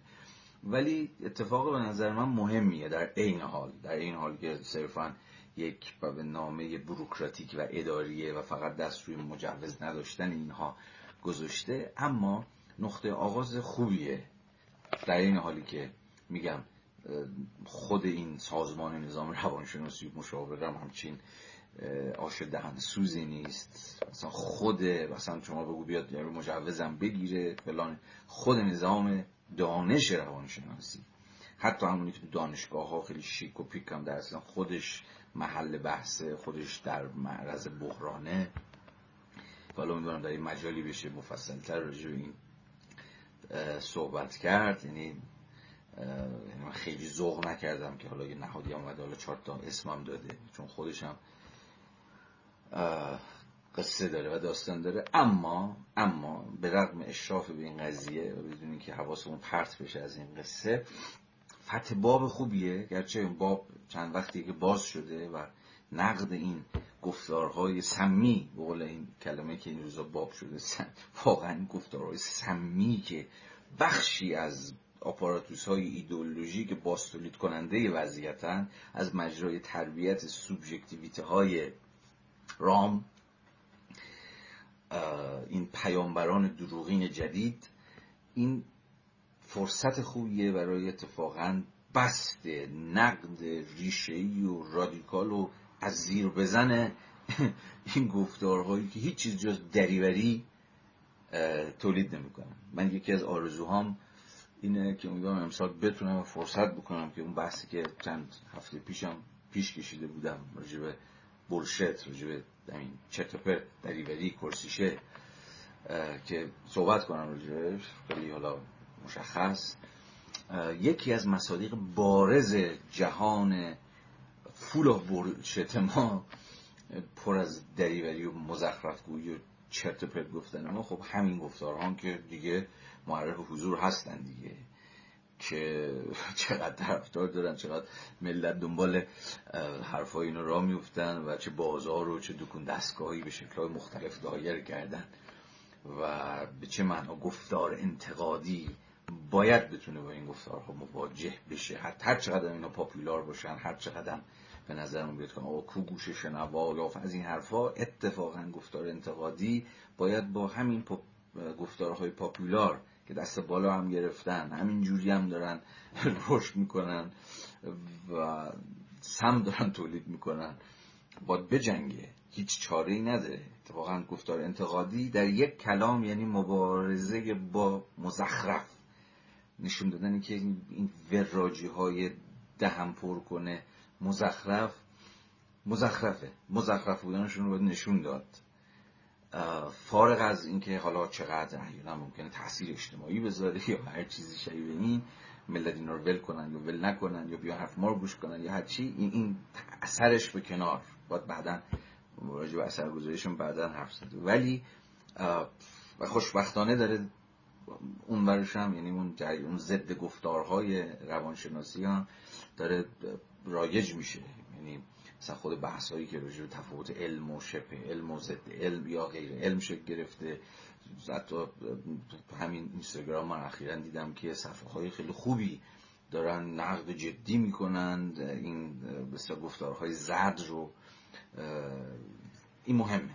دامن زدن به این دامن زدن به این گفتارهای انتقادی که می‌خواد در برابر هژمونی واقعا هژمونی این گفتارها بر افکار عمومی بیسته در برابرش بسیار به نظر من اهمیت استراتژیک داره. در برابر بسیار از بولشت ها باید وایساد.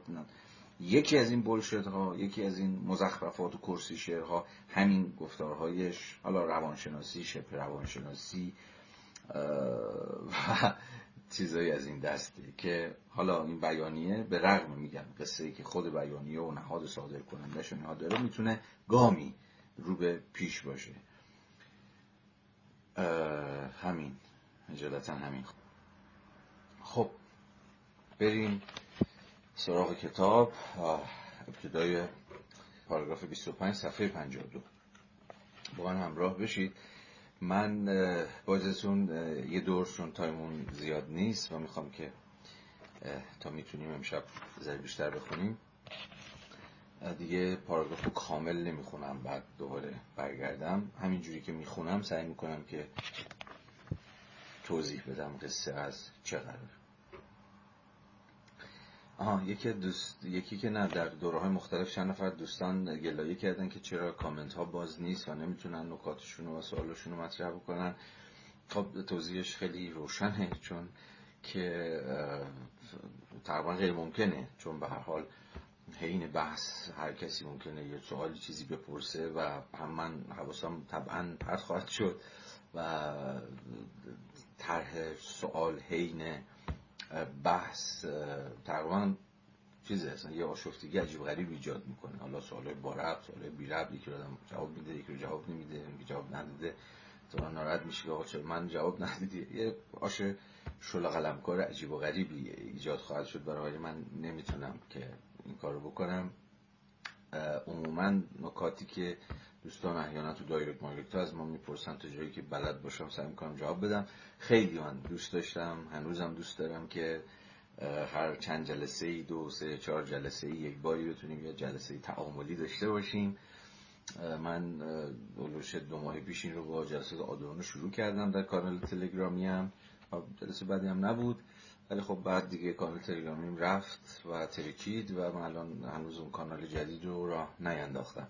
ولی محض اینکه کانال جدید رو دایر بکنم این کار خواهیم کرد چون من هم از این روند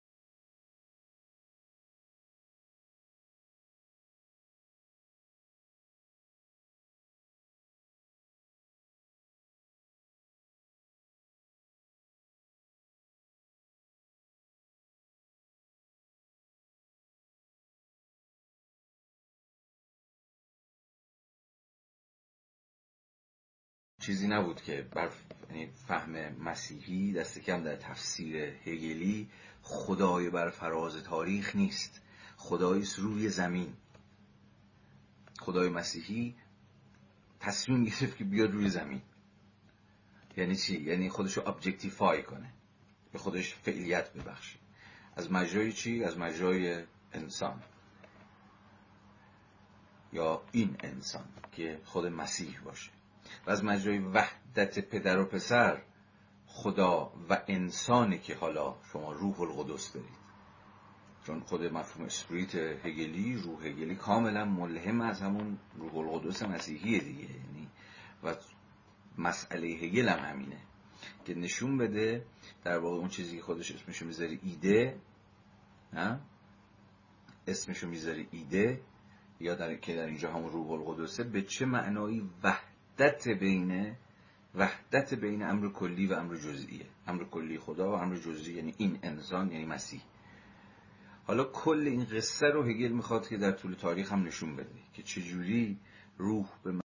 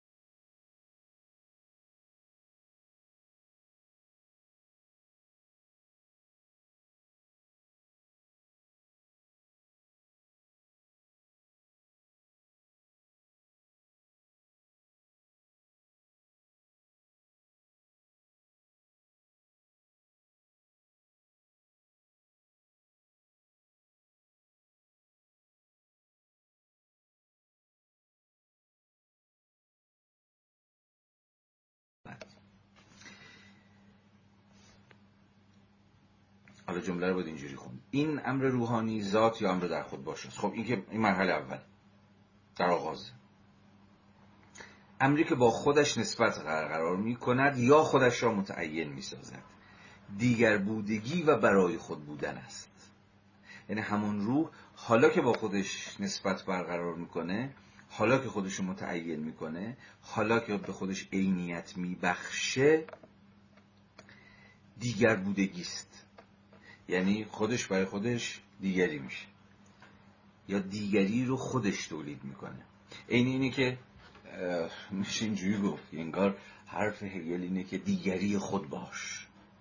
یه از این جمله فکر کنید من یا شما به مسابه جوهر یا به مسابه ذات در خودیم. یعنی هنوز از خودمون نیومدیم بیرون. و این وضعیت ممکنه ما رو وسوسه کنه که یا متقادمون بکنه. خب این وضعیت وضعیت آشتی دیگه. الان با خودم در آشتی هم در صلح هم در آرامشم. ولی هگل میگه ببین این مرحله فریبامیزه زمانی که تو با خودت حالا در نسبت قرار می‌گیری خودت از مجرای شوندت از مجرای تجربه هات از مجرای ماجراجویی هات با خودت در نسبت با خودت نسبت برقرار می‌کنی یه تعیینی به خودت میبخشی از خودت میای بیرون میشه دیگری خودت. و این دیگری این دیگر بودگی برای خود بودن است. حالا از مجرای این دیگری شدن از مجرای تعین بخشیدن به خود فرایند برای خود بودن یه جورایی گام به گام پیش میره. امری که با خودش نسبت برقرار می کند یا خودش را متعین می سازد دیگر بودگی و برای خود بودن است. و امری که در این تعین مندی یا در بیرون از خیش بودنش. اینجا این تعبیری که به کار می‌بره دیگه خیلی مستقیم می‌زنه تو خال دیگه نه؟ و امری که در این تعین مندی یا در بیرون از خود بودنش برای اینجا با یکی از معانی determination یا متعین شدن آشنا شدیم دیگه. از خود بیرون شدنه. وقتی من از خودم بیرون میشم. یعنی اون خود در خودم رو ترک می‌کنم. واجه دیگه تعیینی و از خودم میام بیرون. و امری که در این تعیین مندی یا در بیرون از خیش بودنش در خیشتن میماند در خیشتن میماند یا در خود و برای خود است. این خیلی جمله یه ذره پرپیچ و تابیه. ولی فهمش سخت نیست. ولی فهمش سخت نیست. باز داره به زبان دیگه گذار از در خود به برای خود توضیح میده. گذار از ذات به فعلیت رو داره توضیح میده. چون گذار از در خود به برای خود دقیقا متناظر با اون گذار دومی که گفتم. در خود یعنی ذات. به معنای هگلیه کلم اما ذات نمی‌تونه ذاتی باقی بمونه. یعنی در خود نمی‌تونه باقی بمونه. باید به خودش فعلیت ببخشه.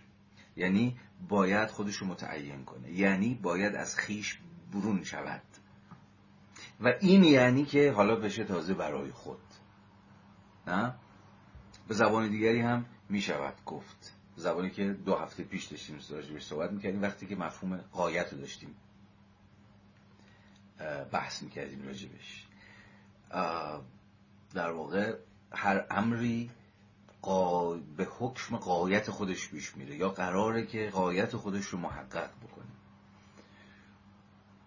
یعنی چه قایت خودش رو محقق بکنه؟ نه اینکه نقطه مشخصی وجود داره که یکی از قبل ما گفته بشه قایت تو اینه آخر قایت تو اینه پایان تو اینه و از قبلم بتونه این رو به مسابقه یه جور پیشبینی یا به مسابقه یک جور طرحی که از قبل انگار سرنوشت برای ما در نظر گرفته این رو به ما نشون بده. این هدف یا قایت یا پایان تو این است یا آن است. به چنین معنایی نیستش که هگل داره از قایت حرف می‌زنه. قایت هگلی در واقع هم روند خود فعلیت بخشی چیزه. حالا هر چیز. یا به تعبیری جوهره.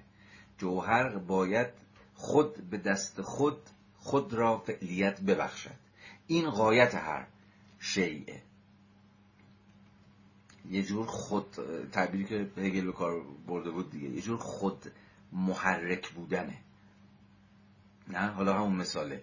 جنینی که حالا میباید انسان بشه. جنین جوهر در خوده. حالا از مجرای قسمی self movement خود حرکتی یا خود جنبانی مثلا یا خود جنبندگی میشه ترجمهش کرد. حالا تازه باید بتونه غایت خودش رو محقق بکنه. غایت میباید محقق بشه. و این یعنی در خود میباید برای خود بشه. جنین یک انسان در خوده. هنوز برای خود نشده. چجوری برای خود میشه؟ از مجرای کل مسیر زندگی. مسیر پرفراز پرفراز و نشیب زندگی. از مجرای انبوی از ماجراجویی ها روح به این معنا بسیار ماجراجوه. در کل تاریخش تاریخ ماجراجویی هاش تجارب متفاوتی که از سر گذرونده تعین های متفاوتیه که پیدا کرده. یا از خیش برون شدن های چندگانه که پشت سر گذاشته. و از مجرای همه این هاست که داره خودش رو فعلیت میبخشه و داره برای خود میشه. با این حال نخست برای ما یا در خود عبارت از این در خود و برای خود بودن است. این جملات آخر بخونم. با این حال نخست برای ما یا در خود عبارت از عبارت از این در خود و برای خود بودن است یا جوهر روحانی است. باید برای خیش نیز این گونه باشد. روح داره میگه. میگه روح نخست برای ما یا در خود. روح در ابتدا نخست خب در خوده.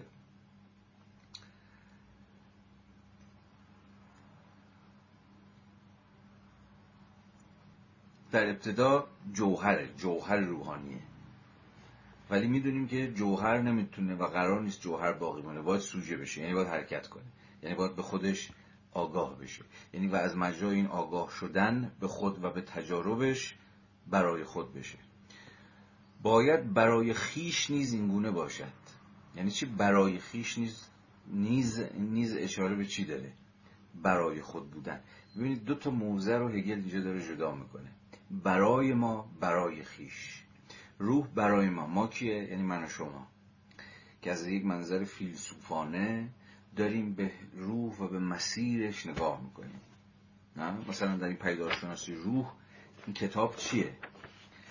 مسیر زندگی روحه که از منظر ما نوشته شده. یعنی هگل حالا در اینجا. هگل به عنوان یکی از نماینده های ما. نه؟ حرف هگل اینه که این موضع یعنی موضع برای ما یه موضع کم و بیش بیرونیه. یعنی یه فیلسوف نشسته به زعم خودش هم در انتهای تاریخ نشسته و کل مسیری که روح طی کرده رو داره گزارش می‌کنه. و به این معنا هم در خود روح رو می‌بینه یعنی مراحل آغازینش که صرفا همین یه جوهر در خود فرو بسته است. تا همه دیگر مراحلی که حالا روح داره طی می‌کنه. اینا رو همه رو فیلسوف قصه ما آقای هگل داره می‌بینه.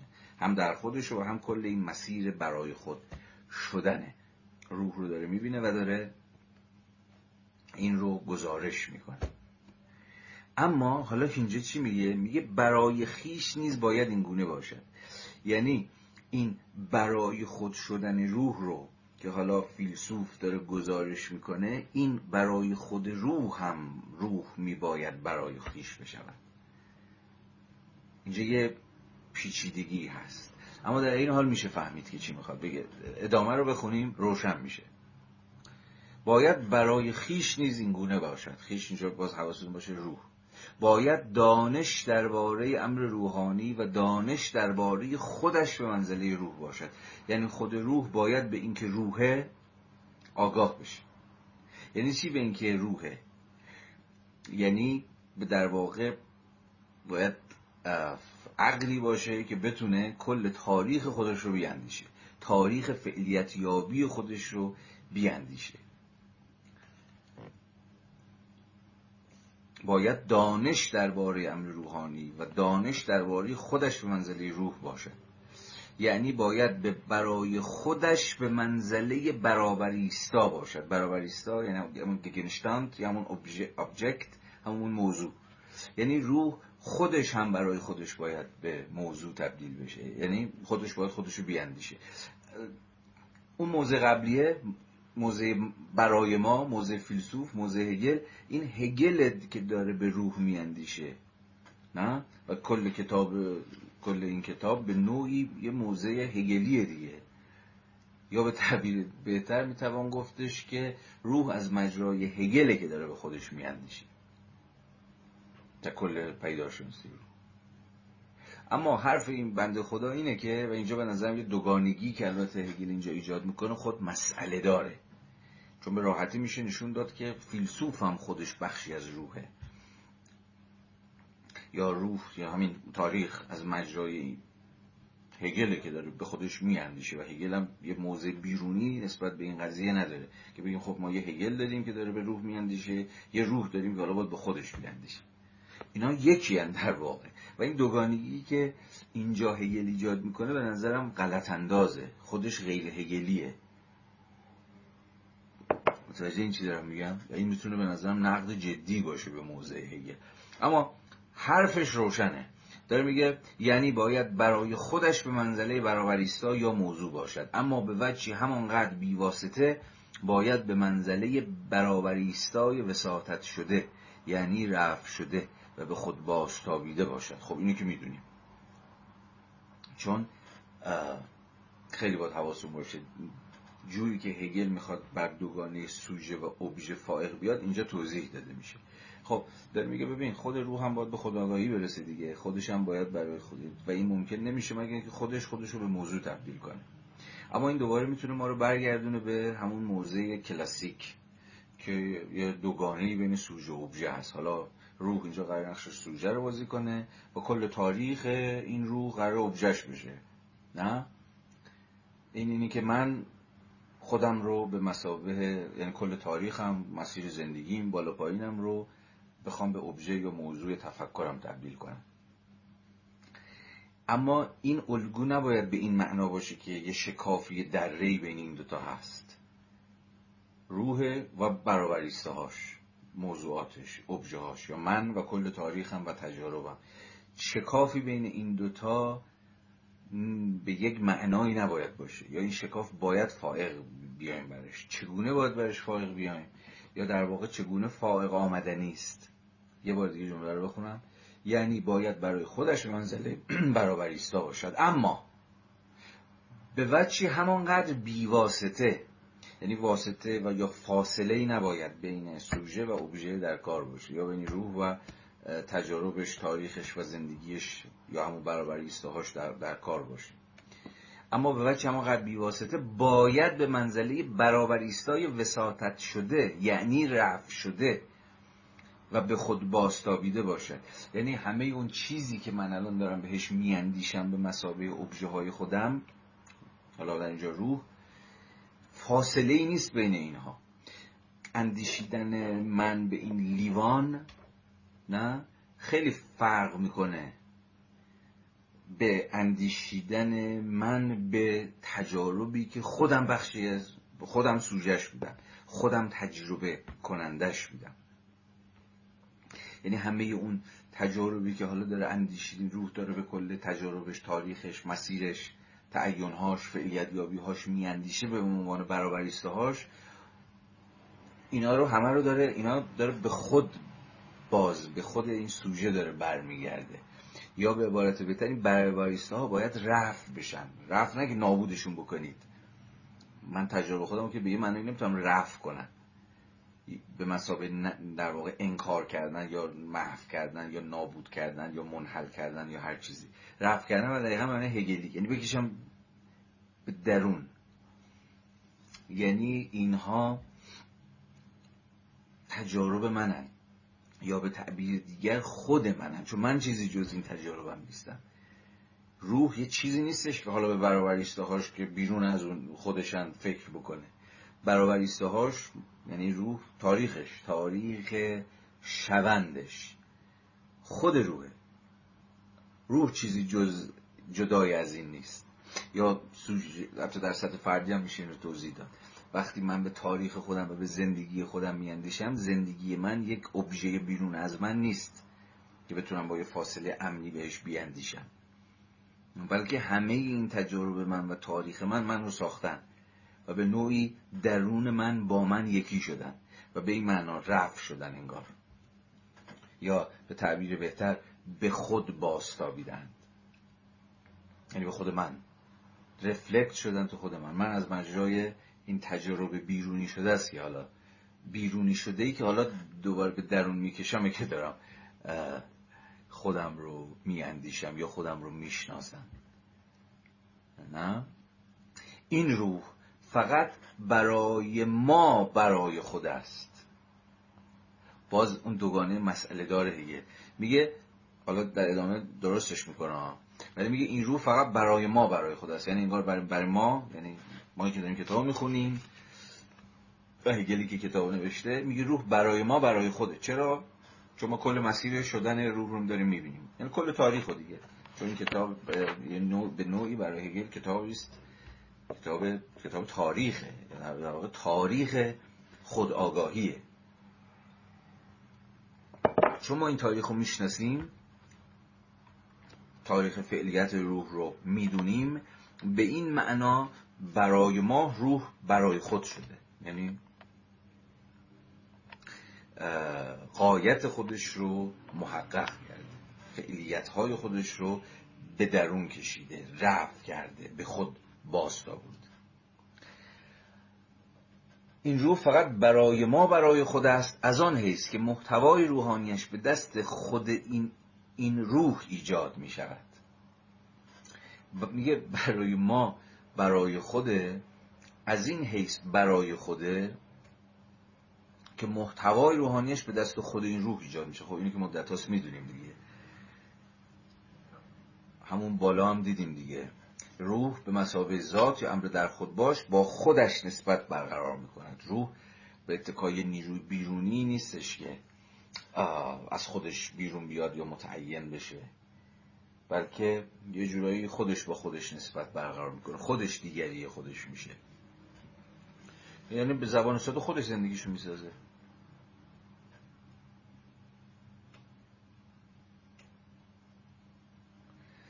از آن حیث که محتوای روحانیش به دست خود این روح ایجاد می شود اما این برابری است از آن حیث که برای خیش نیز برای خود است حالا اون فقط بالا رو تعدیل کرد. یهو این از اون نصر بدنویسی های به نظرم هیلیه. چون بالاتر گفته بود این روح فقط برای ما برای خود است. حالا در ادامه میگه اما این برابریستا برابریستا یعنی همه آن محتوایی که به دست خود روح ایجاد شده برای خیش نیز برای خود است. یعنی برای خود روح که محتوای خودش رو تجارب خودش رو زندگی خودش رو ایجاد کرده بود و تولید کرده بود به این معنا روح برای خودش هم برای خوده.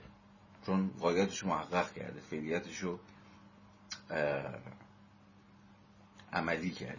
اما این برابری است. از آن حیث که برای خیش نیز برای خود است پس این ایجاد خیشتن این خلق خیشتن این مفهوم مست برایش همزمان همزمان عنصر برابری استایانه است که این روح در آن هستی متعین خیش را دارد.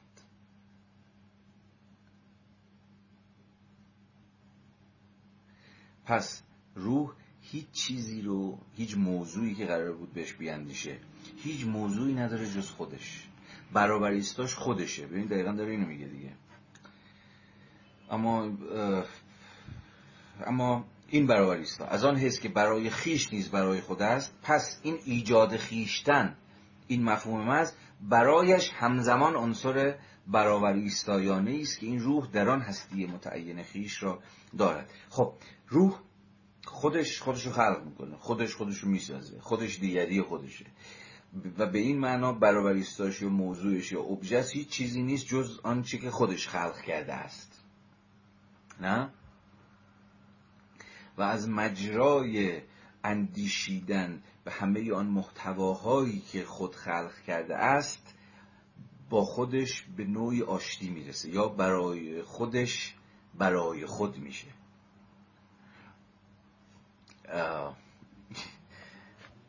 بنظرم در این پیچی که داره فکر می‌کنم باید گویا باشه نه؟ یا من فکر می‌کنم گویاست.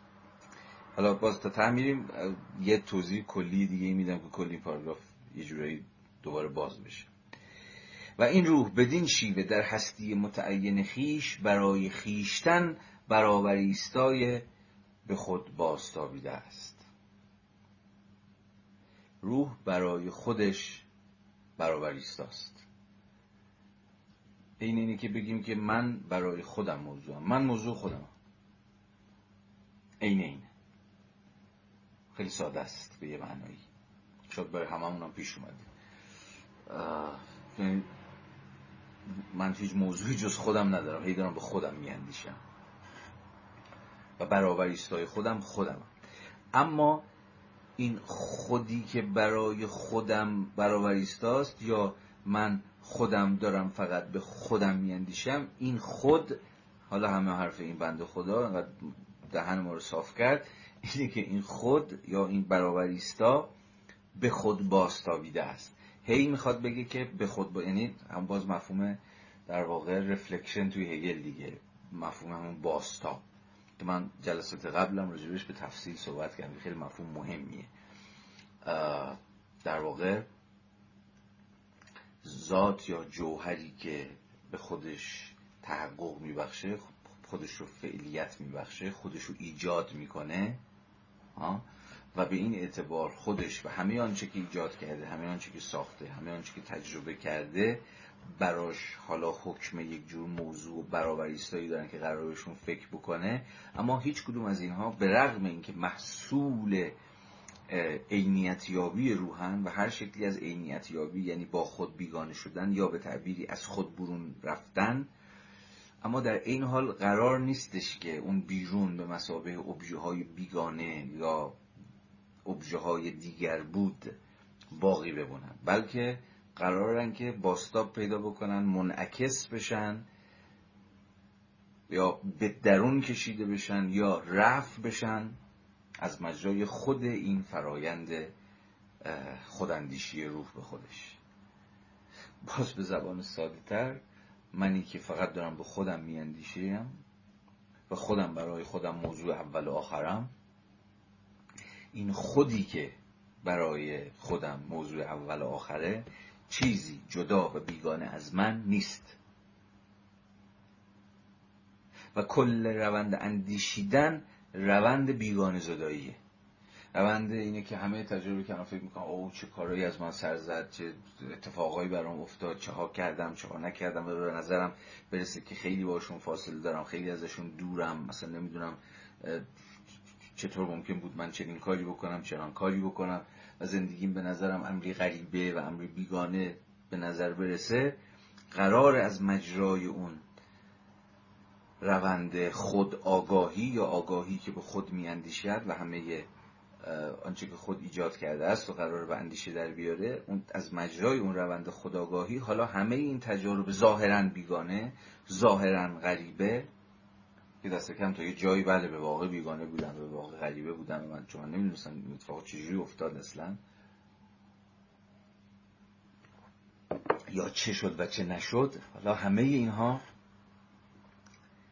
از مجرای اندیشیدن دیگه میشم بخشی از من. و من با همه تجربه هام هر چقدر هم زخم ناک دردناک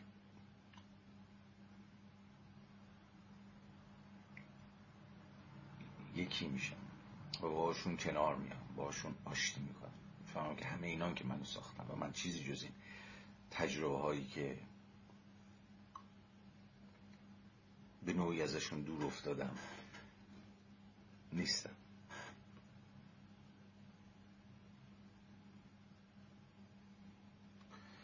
و این روح بدین شیوه در هستی متعین خیش برای خیش برابر ایستای به خود باستابیده است روحی که خودش را اینگونه در مقام روح می‌شناسد علم است. حالا روحی که خودش رو و همه این قصه که تا الان تعریف کردیم حالا خودش برابر ایستای خودش و خودش رو شناخته و همه این تجاربش رو به درون کشیده و رفت کرده و به خود باستابونده حالا ساینس علم. حالا تازه میشه علم. پس علم هگلی همان روند خوداندیشی است. خوداندیشی که در واقع چیزی کمتر از اندیشیدن به کل پهنه تاریخ چون کل عرصه و قلم روی تجلی و فعلیت یابی رو کل تاریخ دیگه. در کل پهنه تاریخ از آغاز تا انجامی که حالا خود هگل توش روش کل قلم روی تجلی و یابی روح. و حالا روحی که به کل این تاریخ اندیشیده و به این معنا برابریستای جز خودش و دستاوردهای خودش و کرده های خودش و آفرینشگری های خودش نداشته حالا به کسوت علم در میاد. به این معنا علم روح خود اندیشیده است. این علم فعلیت آن روح و قدم است که این روح آن را برای خیش در عنصر خاص خودش بنا می کند. که خب روشن. خب من اجازه می‌خوام که از شما در ابتدای بند 26 متوقف بشم. مرسی از اینکه امشب حالا هم به این اندک در قبال هگل بسنده کردید و هم اینکه اون صحبت پارت اول من رو اعتمالا البته نمی‌دونم ولی گوش دادید مرسی دمم میگم شب بخیر. تا فرصت دیگه که خدمتتون برسم.